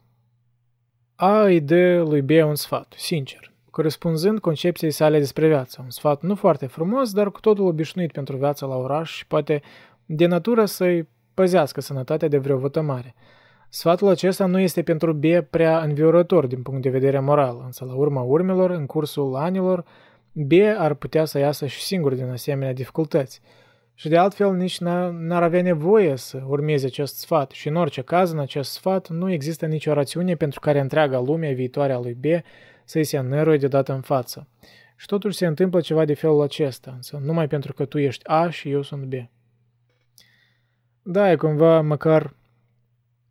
Iarăși, mă bucur totuși faptul că Kafka avea înțelegerea asta, că voia să înțeleagă și perspectiva tatălui, pentru că ei erau oameni diferiți, temperamental, după cum și-a spus, și normal că viziunea vieții era diferită și cumva... Deci nu e o scuză pentru tatăl său, n-aș spune asta, deci nu e... nu-l absolvește de responsabilitate, dar e o înțelegere că nu vine necesar dintr-o intenție rea. Uneori asta e, pur și simplu, vine din ignoranță de perspectiva celuilalt om, da? Cumva o ireconciliere fundamentală a temperamentelor umane. Și mai ales când vine vorba de părinți și copii și sfaturile care părinții ne le dau, da? Vrei, nu vrei, oricum sfaturile îs, îs sfaturi. Copiii oricum vor învăța din propriile experiențe. Deși sfaturi bune la momentul potrivit n-ar încurca de multe ori, da? Și cumva asta vrea să insinueze Kafka, că nu i-a ajuns sfaturi la timpul potrivit. Că cum spunea că doar un sfat în viața lui, țin minte, care un sfat așa i-a dat tatăl său. Și chiar și acel sfat era cumva de prisos. Spunea el, mă rog, din aroganță poate. Ori din dorința de a se răzbuna, cum el a spus. Lipsa aceasta de vinovăție de ambele părți pot să o apreciez cu, cu atât mai bine cu cât o ciocnire asemănătoare s-a produs între noi în împrejurări cu totul deosebite, cu vreo douăzeci de ani mai târziu. A fost adică un fapt oribil, dar în sine cu mult mai puțin vătămător, căci ce-ar mai fi rămas în mine la treizeci și șase de ani să mai poată fi vătămat în felul acesta. Mă gândesc la o scurtă discuție care a avut loc într-una din acele câteva zile agitate după ce v-am anunțat ultima mea tentativă de însurătoare. Mi-ai spus cam așa. Și-a pus probabil și ea vreo bluză mai fistichie, așa cum se pricep să facă evreicele astea pragheze, și atunci firește că tu te-ai decis să o iei de nevastă. Și cât mai curând cu putință, într-o săptămână, mâine, astăzi.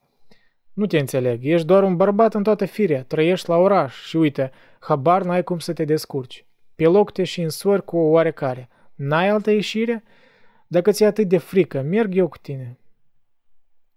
Da, și ce desconsiderare a propriei, iar și responsabilități ca tată să-i dea acea încredere la timpul său, da?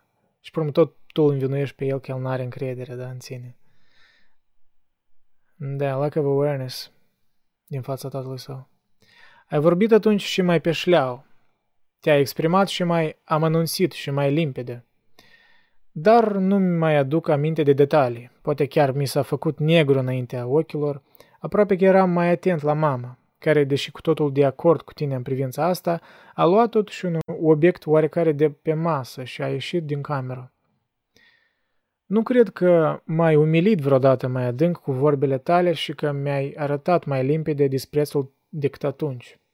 Când cu douăzeci de ani mai înainte îmi vorbise și în felul acela, atunci s-ar fi putut, privind cu ochii tăi, să văd în el un oarecare respect pentru băiatul de la oraș, precoce, care, după părerea ta, putea fi inițiat în viață fără prea multe ocolișuri.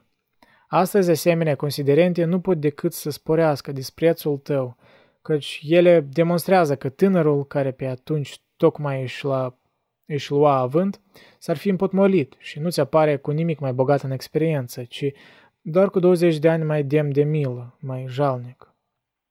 Faptul că eu mă hotărâsem pentru o anumită fată nu însemna absolut nimic pentru tine. Tu ai avut inconștient dintotdeauna o părere foarte proastă despre capacitatea mea de a decide ceva și credeai și acum, inconștient, că știi cât valora ea. Despre încercările mele de a mă salva în alte direcții tu nu știai nimic și deci nu puteai ști nimic nici despre procesele mele de gândire care mă conduseseră spre această încercare de a mă însura. Trebuia doar să cauți să le ghicești și ai ghicit, potrivit cu părerea generală pe care ți-o formase și despre mine, la modul cel mai respingător, mai grosolan, mai ridicol. Și n-ai ezitat niciun moment să mi-o și spui, exact în același fel. Rușinea pe care m-ai făcut să o simt nu era nimic în comparație cu rușinea pe care, după părerea ta, aș fi adus-o eu numelui tău prin această căsătorie. Da, asta e deja...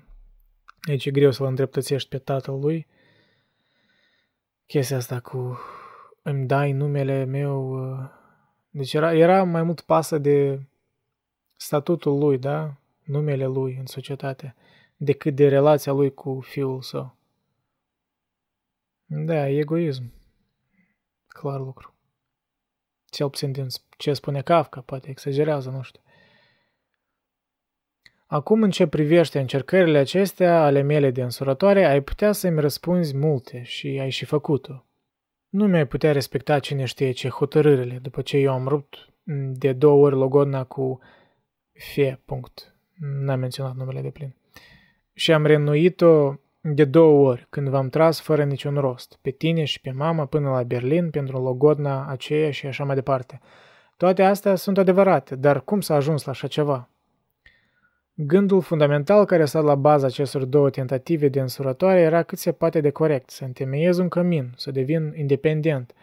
Un gând care ție ți este simpatic, numai că în realitate se întâmplă ca în jocul acela de copii în care unul îl apucă pe celălalt de mână, îl ține strâns și în vremea asta îi strigă: "O, pleacă de aici, pleacă, de ce nu pleci odată?" Lucrul care în cazul nostru s-a complicat și prin faptul că tu ai fost totdeauna sincer când strigai: "Pleacă odată!"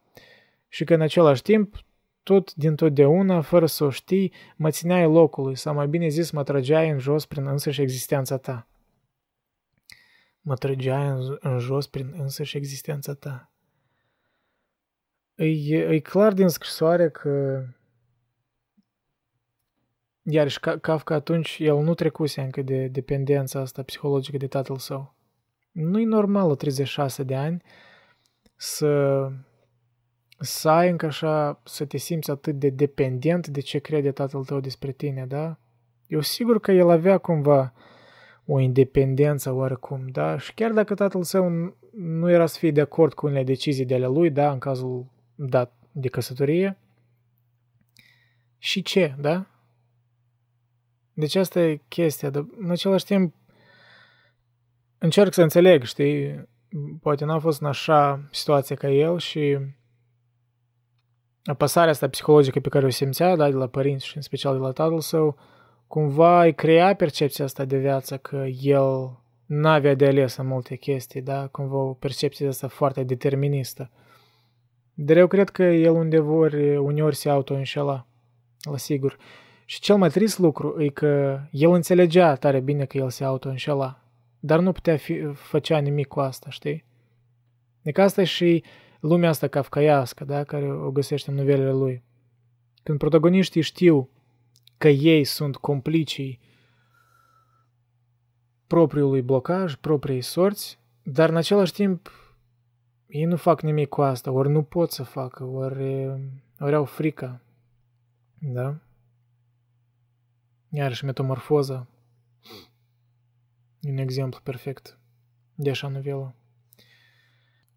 E adevărat că amândouă fetele au fost alese din întâmplare, dar extraordinar de bine alese. e iarăși un semn al totalei tale lipse de, neînțele- de înțelegere. E iarăși un semn al totalei tale lipse de înțelegere, că poți să crezi că eu, timidul, ezitantul, suspiciosul, m-aș putea hotărî dintr-o dată la o căsătorie, de pildă fascinat de o bluză frumoasă. Ambele căsătorii ar fi fost mai degrabă căsătorii din rațiune, asta însemnând că zi și noapte, prima dată ani de zile, a doua oară luni întregi, toate puterile mele de gândire s-au concentrat asupra acestui plan. Știi, mi se creează impresia că că Kafka aici vre, voia, voia să se însoare pur și simplu ca să-i facă pe placul tatălui său, da? Și așa să tot arată dependența asta psihologică față de tatăl său. E bizar. Niciuna dintre fetele acestea nu m-a dezamăgit pe mine, numai eu pe amândouă. Felul în care mă gândesc astăzi la ele este exact același ca și atunci când voiam să mă căsătoresc cu ele. Și nici nu e adevărat că la a doua tentativă aș fi nesocotit experiențele primei încercări de a mă însura, că aș fi fost adică un ușuratic. Cazurile erau cu totul deosebite și tocmai experiența de dinainte ar fi putut să-mi dea speranțe în cel de-al doilea caz, care de fapt era mult mai promițător. Nu vreau să intru aici în amănunte. Nu vreau să intru în amănunte, eu cred că în destule amănunte am intrat în scrisoarea asta lungă. Și atunci de ce nu m-am căsătorit? Au existat unele obstacole, ca oricând în viață, dar viața constă tocmai în înfruntarea unor asemenea obstacole. Obstacolul esențial, din nefericire, nedepinzând deloc de cazul în speță, a fost însă că, în mod evident, eu sunt, din punct de vedere spiritual și mental, incapabil să mă însor. Asta se manifestă prin faptul că, din clipa în care mă hotărăsc să mă căsătoresc, nu mai pot dormi. Capul îmi arde zi și noapte. Pentru mine nu mai e viață. Mai târ- mă târăsc, clătinându-mă pe picioare, de colo-colo, pradă deznădejdei. Și de fapt, nu grijile îmi provoacă starea aceasta, deși așa cum se și cuvine cu comoditatea și pedanteria mea, mă rod nenumărate griji, dar nu acestea sunt factorul hotărător. Ele nu fac altceva decât asemenea viermelor să termine lucrul asupra cadavrului. Însă lovitura decisivă îmi vine din altă parte. Este în sine apăsarea generală a fricii, a slăbiciunii, a disprețului față de mine însumi. Deci până la urmă el își preia responsabilitatea asupra lui, da? Până la urmă recunoaște că, că el e complicele propriei sorți. Și asta iarăși e o perspectivă existențialistă. Și frica asta care o simte, da? Slăbiciunea asta, disprețul ăsta față de el însuși, da, tot e o chestie irațională, parcă, da? Existențială. Dar cel puțin are cunoaștere de sine să admită asta. Am să caut să mă explic mai clar. Aici, în încercarea mea de a mă căsători, se unesc, cu mai multă forță decât oriunde în alt domeniu, două elemente în aparență contradictorii în relațiile mele cu tine. Căsătoria este, desigur, atestarea celei mai decisive forme de autoeliberare și de independență. Aș avea o familie, lucrul cel mai de seamă la care se poate ajunge, după părerea mea, și de asemenea lucrul cel mai de seamă pe care l-ai realizat tu. Aș fi atunci egalul tău. Toată rușinea și tirania, vechi și veșnic noi, ar ajunge atunci de domeniul istoriei. Ar fi, bineînțeles, ca într-un basm, însă aici intervine și îndoială. E prea mult. Atât de mult nu se poate obține. E ca și cum cineva ar fi ținut în închisoare și ar avea intenția nu numai să evadeze, ceea ce poate ar fi realizabil, ci în același timp și aceea de a clădi din nou pentru sine însuși, din temnița aceasta, un castel de vilegiatură. Însă dacă evadează, nu mai poate reclădi totul așa cum ar vrea el. Și dacă se apucă să reclădească, nu mai poate fugi. Da, e cumva e psihologia unui om care s-a deprins atât de mult cu neîncrederea asta în sine și cu mizeria pe care o simțea. Asta eu speculez, mă rog, e o perioadă subiectivă, că s-ar fi simțit vinovat dacă ar fi, în ghilimele, fericit, da, ori împlinit, ori că i-ar fi reușit niște chestii uh, normale, umane, da? De exemplu, cum să te căsătorești, că toți împrejurul lui se căsătoreau. Și deci chestiile astea care îl făceau să se simtă normal, în același timp îi provocau frica ori anxietatea pentru că era ceva cu care nu era deprins. Da? E un fel de autosabotaj. Cred că este vreun termen în psihologie, dar vă spun așa cam superficial, dar asta intuitiv înțeleg din, din cele spuse. Că el era într-o, iarăși, într-o capcană autoimpusă. Dacă în relația asta deosebit de nefericită în care mă aflu eu față de tine vreau să devin independent, atunci trebuie să fac ceva care pe cât posibil să nu aibă nicio legătură cu tine. Căsătoria este cel mai important dintre lucrurile acestea și ea acordă independența cea mai onorabilă. Însă în același timp ea se află în cea mai strânsă legătură cu tine. Să vrei să ieși din situația asta are de aceea ceva de nebunie și orice astfel de încercare e pedepsită aproape cu așa ceva. Dar exact legătura asta strânsă e ceea ce în parte mă atrage spre căsătorie. Îmi imaginez situația de egalitate care, se, care s-ar institui atunci între noi și pe care tu ai putea o înțelege ca nimeni altul și care ar fi atât de frumoasă pentru că atunci eu aș putea ajunge un fiu liber, recunoscător, inocent, neîncovoiat și tu un tată calm, fără umbră de tiranie, plin de simpatie, mulțumit. Dar pentru a ajunge la țelul acesta ar trebui să se transforme în neîntâmplat tot ceea ce s-a întâmplat, adică să nu mai fim noi înșine. Da, până la urmă, cum și, cum și am intuit, decizia asta parcă pragmatică a lui de a, de a se căsători, de a, mă rog, nu s-a căsătorit, dar a încercat, e tot o metodă de a, a fi mai alături de tatăl său, de a fi mai normal cumva, da? De a fi înțeles. Tot e din singurătate. Și asta nu e un, nu e o intenție bună să te căsătorești, da? Ca să, ca să-i faci pe placul tatălui tău, știi? Trebuie să vină asta sincer. Însă fiind ceea ce suntem, căsătoria este pentru mine exclusă, tocmai prin faptul că ea este de domeniul tău exclusiv. Uneori îmi închipui harta lumii desfăcută în fața mea și pe tine lungit de-a curmezișul ei. Și atunci mă simt ca și cum pentru viața mea nu m-aș mai putea gândi decât la regiunile pe care tu nu le acoperi sau peste care tu nu te-ai putea întinde. Și ținând seama de imaginea pe care mi-o fac eu despre mărimea ta, asemenea regiuni nu sunt nici multe și nici foarte consolatoare, iar căsătoria nu se află printre ele. Chiar și comparația asta îți dovedește că nu vreau câtuși de puțin să spun că tu mi-ai interzis, prin exemplul tău, căsnicie, așa cum m-ai gonit din prăvălia ta. Dimpotrivă și în ciuda celor mai îndepărtate similitudini, în căsnicia voastră am avut în fața ochilor o căsnicie model în multe privințe. Model în ceea ce privește fidelitatea, ajutorarea reciprocă, numărul copiilor și chiar și când copiii s-au făcut mari și ți-au tulburat tot mai mult liniștea, căsătoria în sine a rămas neatinsă. Poate că tocmai din exemplul acesta s-a născut ideea înaltă pe care mi-am făcut-o despre căsătorie. Altele au fost motivele pentru care dorința aceasta de a măsura a rămas, a rămas neputincioasă. Ele constau în relațiile tale cu copiii, despre care în fond e vorba în toată scrisoarea asta. Da. Există o părere potrivit căreia frica de căsătorie provine uneori din teama că mai târziu copiii îți vor plăti ceea ce ai păcătuit tu însuți față de părinții tăi. Hmm. Asta, cred eu, nu are în cazul meu prea mare importanță, pentru că sentimentul meu de vinovăție mi se trage în fond de la tine și e prea pătruns de conștiința aceasta a unicității tale. În plus, însăși conștiința aceasta a faptului că e vorba de un sentiment unic face parte până într-atâta din ființa lui chinuitoare, încât orice repetare în timp a acestui sentiment mi se pare de negândit.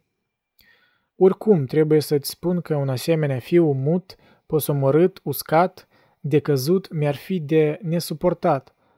Și dacă n-ar exista altă posibilitate, aș fugi pur și simplu de el, aș emigra, așa cum ai vrut tu să o faci numai din cauza căsătoriei mele. S-ar putea deci să fi fost influențat și de asta în neputința mea de a mă însura. Wow! Ce gând! Deci el așa de tare se desprețuia pe el însuși că doar gândul că va avea un fiu care va fi similar cu el îl repulsează. Tu. Da. Să spun că îmi pare rău de Kafka, asta e... să spun puțin. E greu. E greu să nu empatizez cu el. Dar, mă rog, am menționat momente când cred că cumva era nevoie să-și ia mai multă responsabilitate asupra lui decât să, să se victimizeze acolo unde nu-i nevoie. Dar el continuă. Mult mai important însă în privința aceasta este frica de mine însumi. Asta trebuie să o înțelegi după cum urmează. Ți-am arătat că în scris și în ceea ce are legătură cu scrisul am făcut niște mici încercări de a-mi obține independența, niște încercări de a evada și că ele au avut doar cele mai neînsemnate succese și multe indicii îmi confirmă că nici n-au să mă ducă mult mai departe. Ce ironic, de-ai ști tu, Kafka, cât de iubit ești și îndrăgit în literatura universală, două secole după, ți-ai schimbat părerea, dar asta era soarta. Și ce, iarăși ce trist că chiar și înscris într-o chestie care pentru el era așa de, atât de personală și o evadare, după cum spunea, dar ironic în această evadare tot pe tatăl său îl regăsea. Tot, tot psihologic vorbind, majoritatea novelelor includ frustrările lui față de relația cu tatăl. Parcă oriunde, orice n-ar încerca, imaginea tatălui lui îl, îl urmărea. Mm. Destul de tragic dacă se gândești. Interviul eu, el, pe cât construia lumele astea caf- kafkaiene, pe atât de mult el se afla într-o lume de asta, într-o capcană psihologică. Eu cred că de atâta, la sigur de atâta, novelele lui sunt atât de pătrunzătoare, misterioase și uh, unice, pentru că era ceva personal care a simțit el. Deci multe frustrări psihologice le-a putut descrie atât de amănunțit pentru că el a trăit asta și el trăia asta când scria. Altfel, eu nu cred că era capabil să scrie așa. Și ce păcat că, că, că n-a, n-a trăit să știe cât de iubit va fi pe urmă, da? Dar noroc de prietenul lui care a păstrat lucrările care nu le-a ars, da? Max Brod.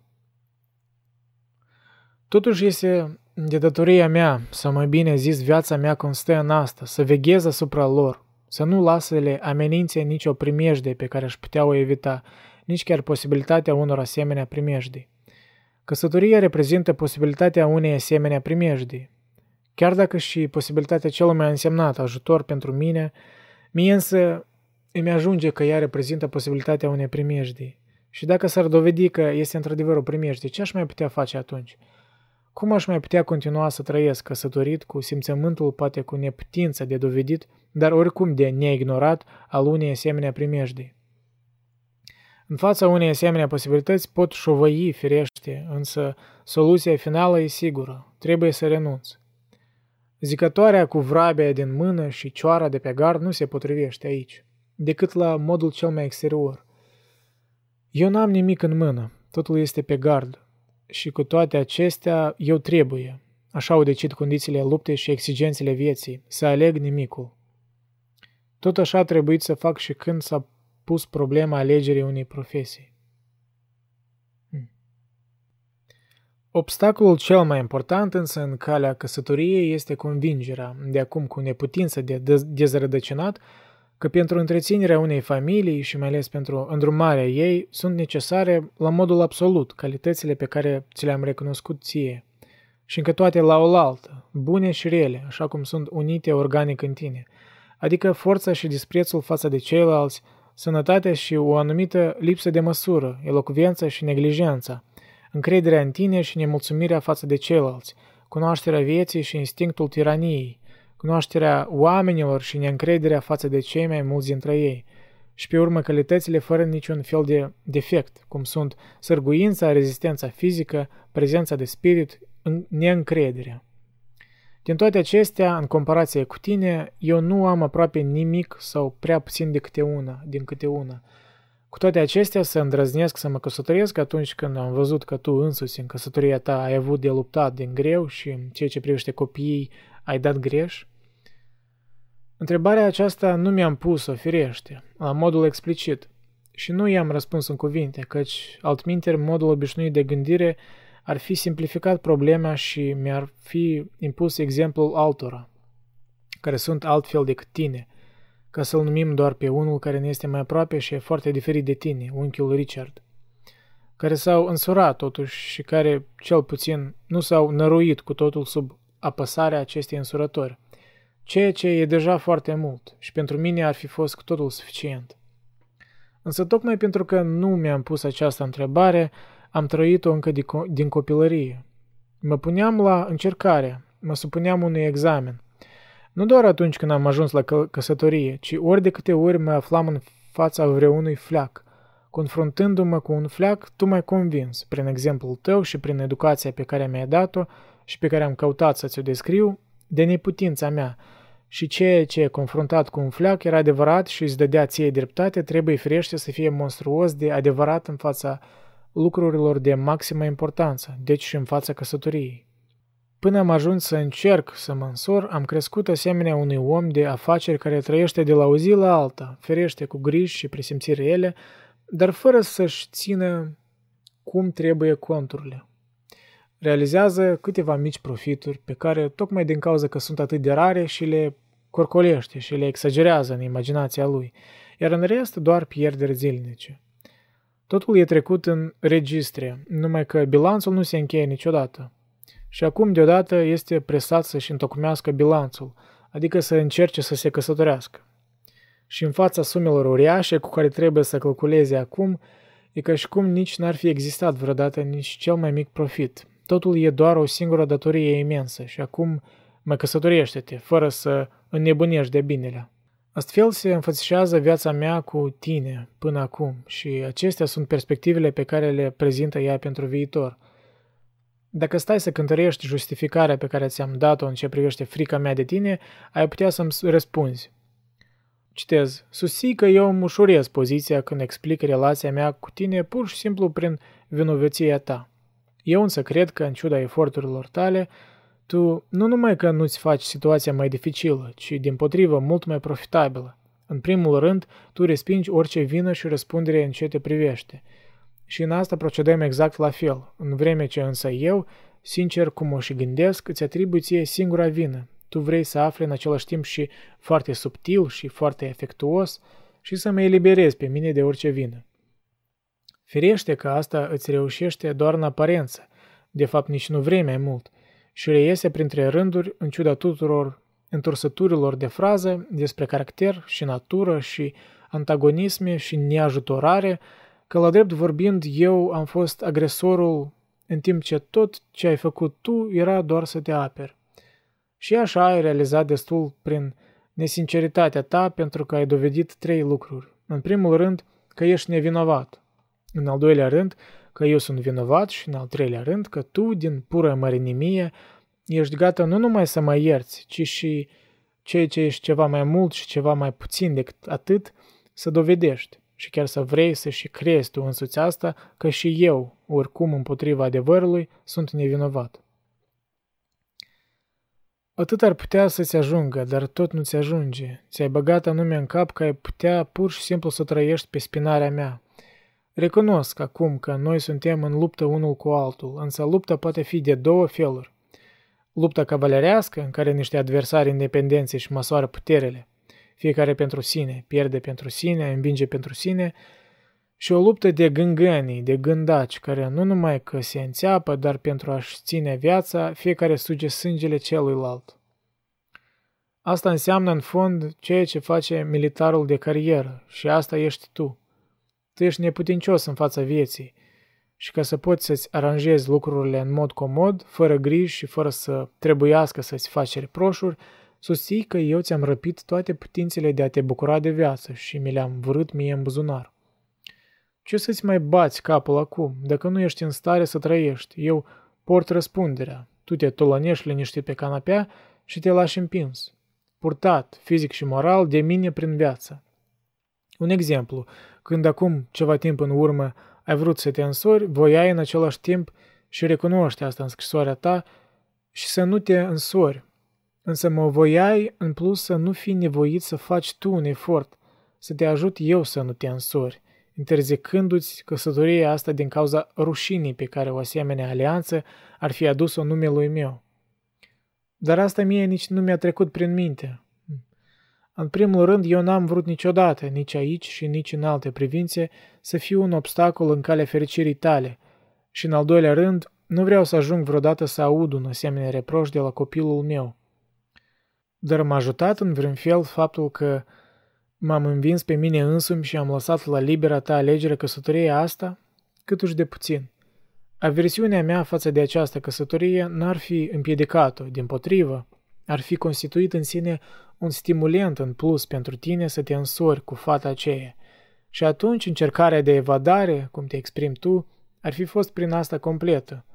Iar consimțământul meu la căsătorie nu te-ar fi împiedicat să-mi faci mai departe reproșuri, pentru că vrei să mă știi în orice caz vinovat de faptul că nu te-ai însurat. În fond însă, în chestiunea asta, ca și în toate celelalte, tu n-ai făcut, din punctul meu de vedere, decât să dovedești că toate repro- reproșurile mele au fost îndreptățite și că dintre ele a lipsit încă un reproș în mod deosebit justificat, și anume reproșul prin care te acuzi de nesinceritate, de lingușeală, de parazitism. Și dacă nu mă înșel eu foarte tare, tu te arăți prin această scrisoare drept același parazit. Închid citatul. Wow. Cât de...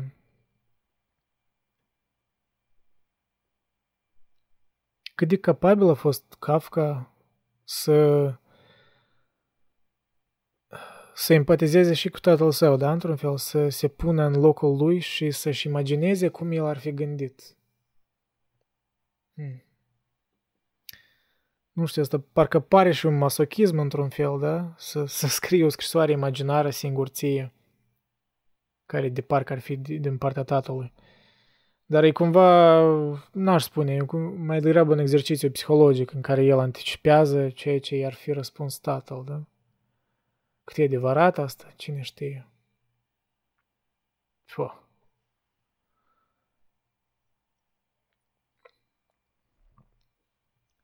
Și iarăși în, în scrisoarea asta imaginară, da, din partea tatălui lui, pe care Kafka a scris-o,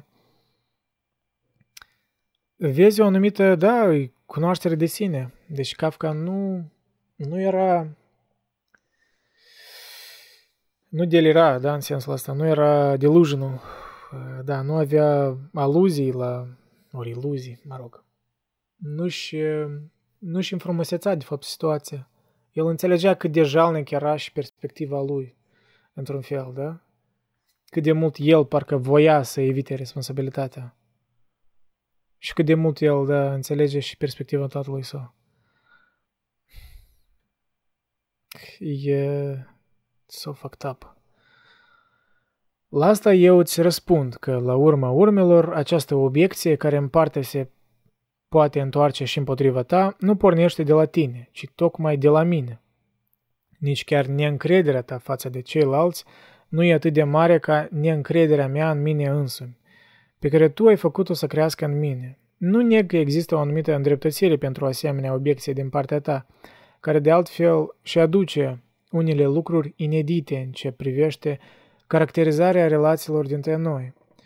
Firește, în realitate, lucrurile nu pot să se potrivească atât de bine unele între, între altele cum o fac dovezile în scrisoarea mea.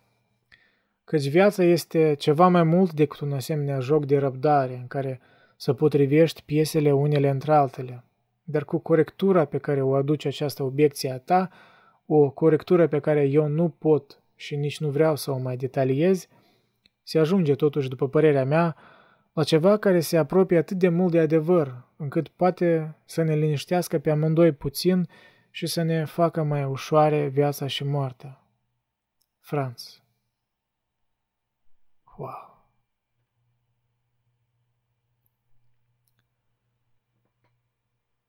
Și ce păcat totuși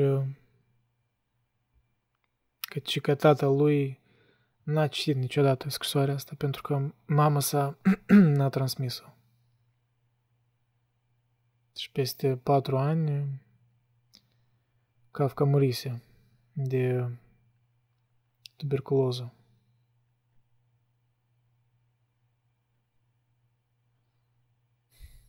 Trist.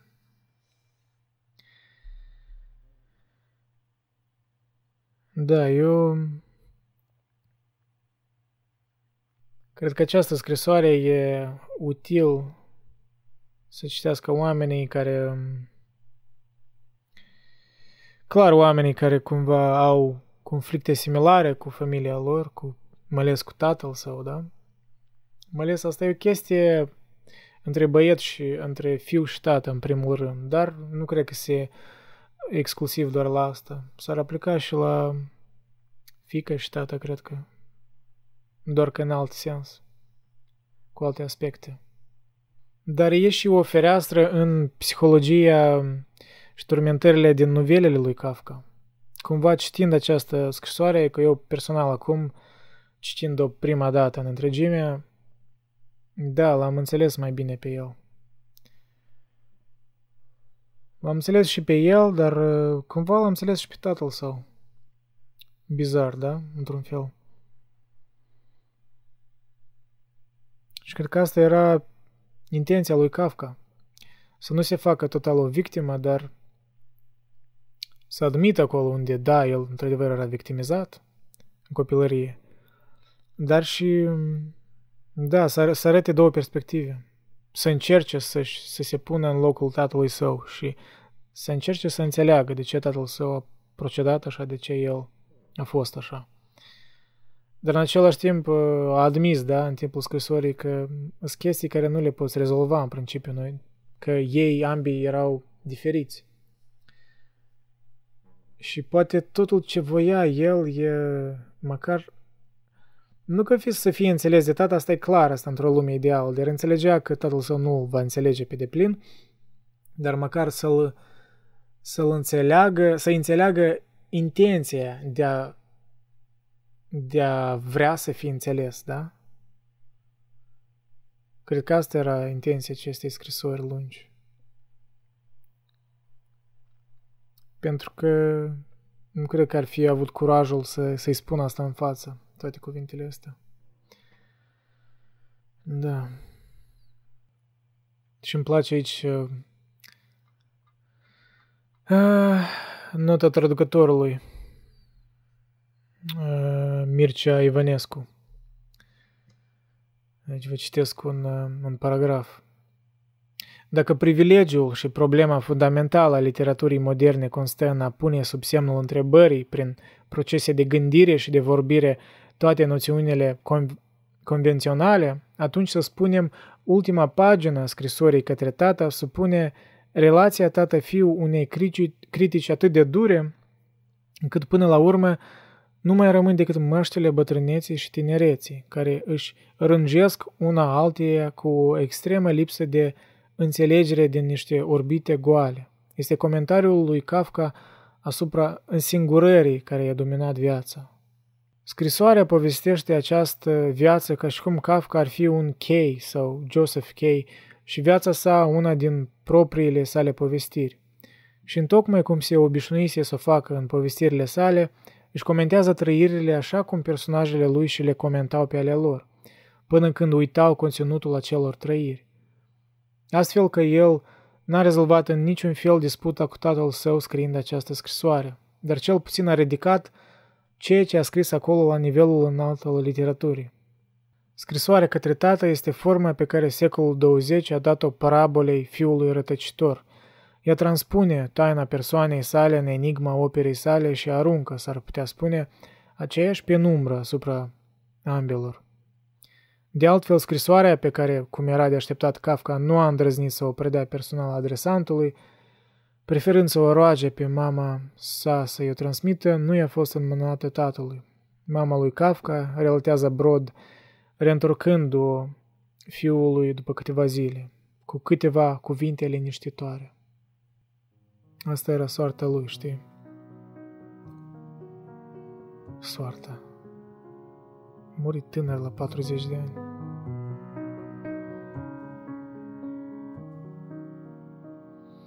Mi-ar fi fost interesant, știi, să aud și perspectiva tatălui.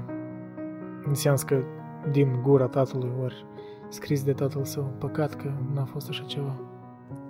Cumva ar completa această tensiune. Ar explica poate ceva. Dar așa, știi, că ca multe novele de ale lui Kafka, conflictul ăsta, tensiunea asta centrală, da, din scrisoarea asta, rămâne nerezolvată. Poate așa și trebuie să fie, știi? Poate nu toate chestiile în viață trebuie, în ghilimele, rezolvate. Unele chestii pur și simplu le accepți așa cum sunt și continui să trăiești mai departe. Cred că asta e Asta sunt niște lecții din, din ceea ce am citit de la Kafka. Și cumva e și lecția acestei scrisori, da? Să-ți accepti soarta, dar și să o înțelegi, să te exprimi, să-ți exprimi frustrările. Da. Și că, într-un fel, uneori leacul e însuși exprimarea. Eu aș vrea să cred că Kafka cumva s-a simțit, când a scris scrisoarea asta, ori după ce a scris-o, cumva, poate s-a simțit mai bine, da? Nu știu. Poate a înțeles ceva despre el și despre relația lui cu tatăl. Poate însăși speranța asta mică pe care o avea că tatăl său va citi această scrisoare i-a dat, nu știu, o, o bucurie, măcar efemeră, dar da. Sper. Dar cine știe. În fine, asta a fost pe azi. Dacă ați ascultat până acum, vă mulțumesc. I think it was worth it.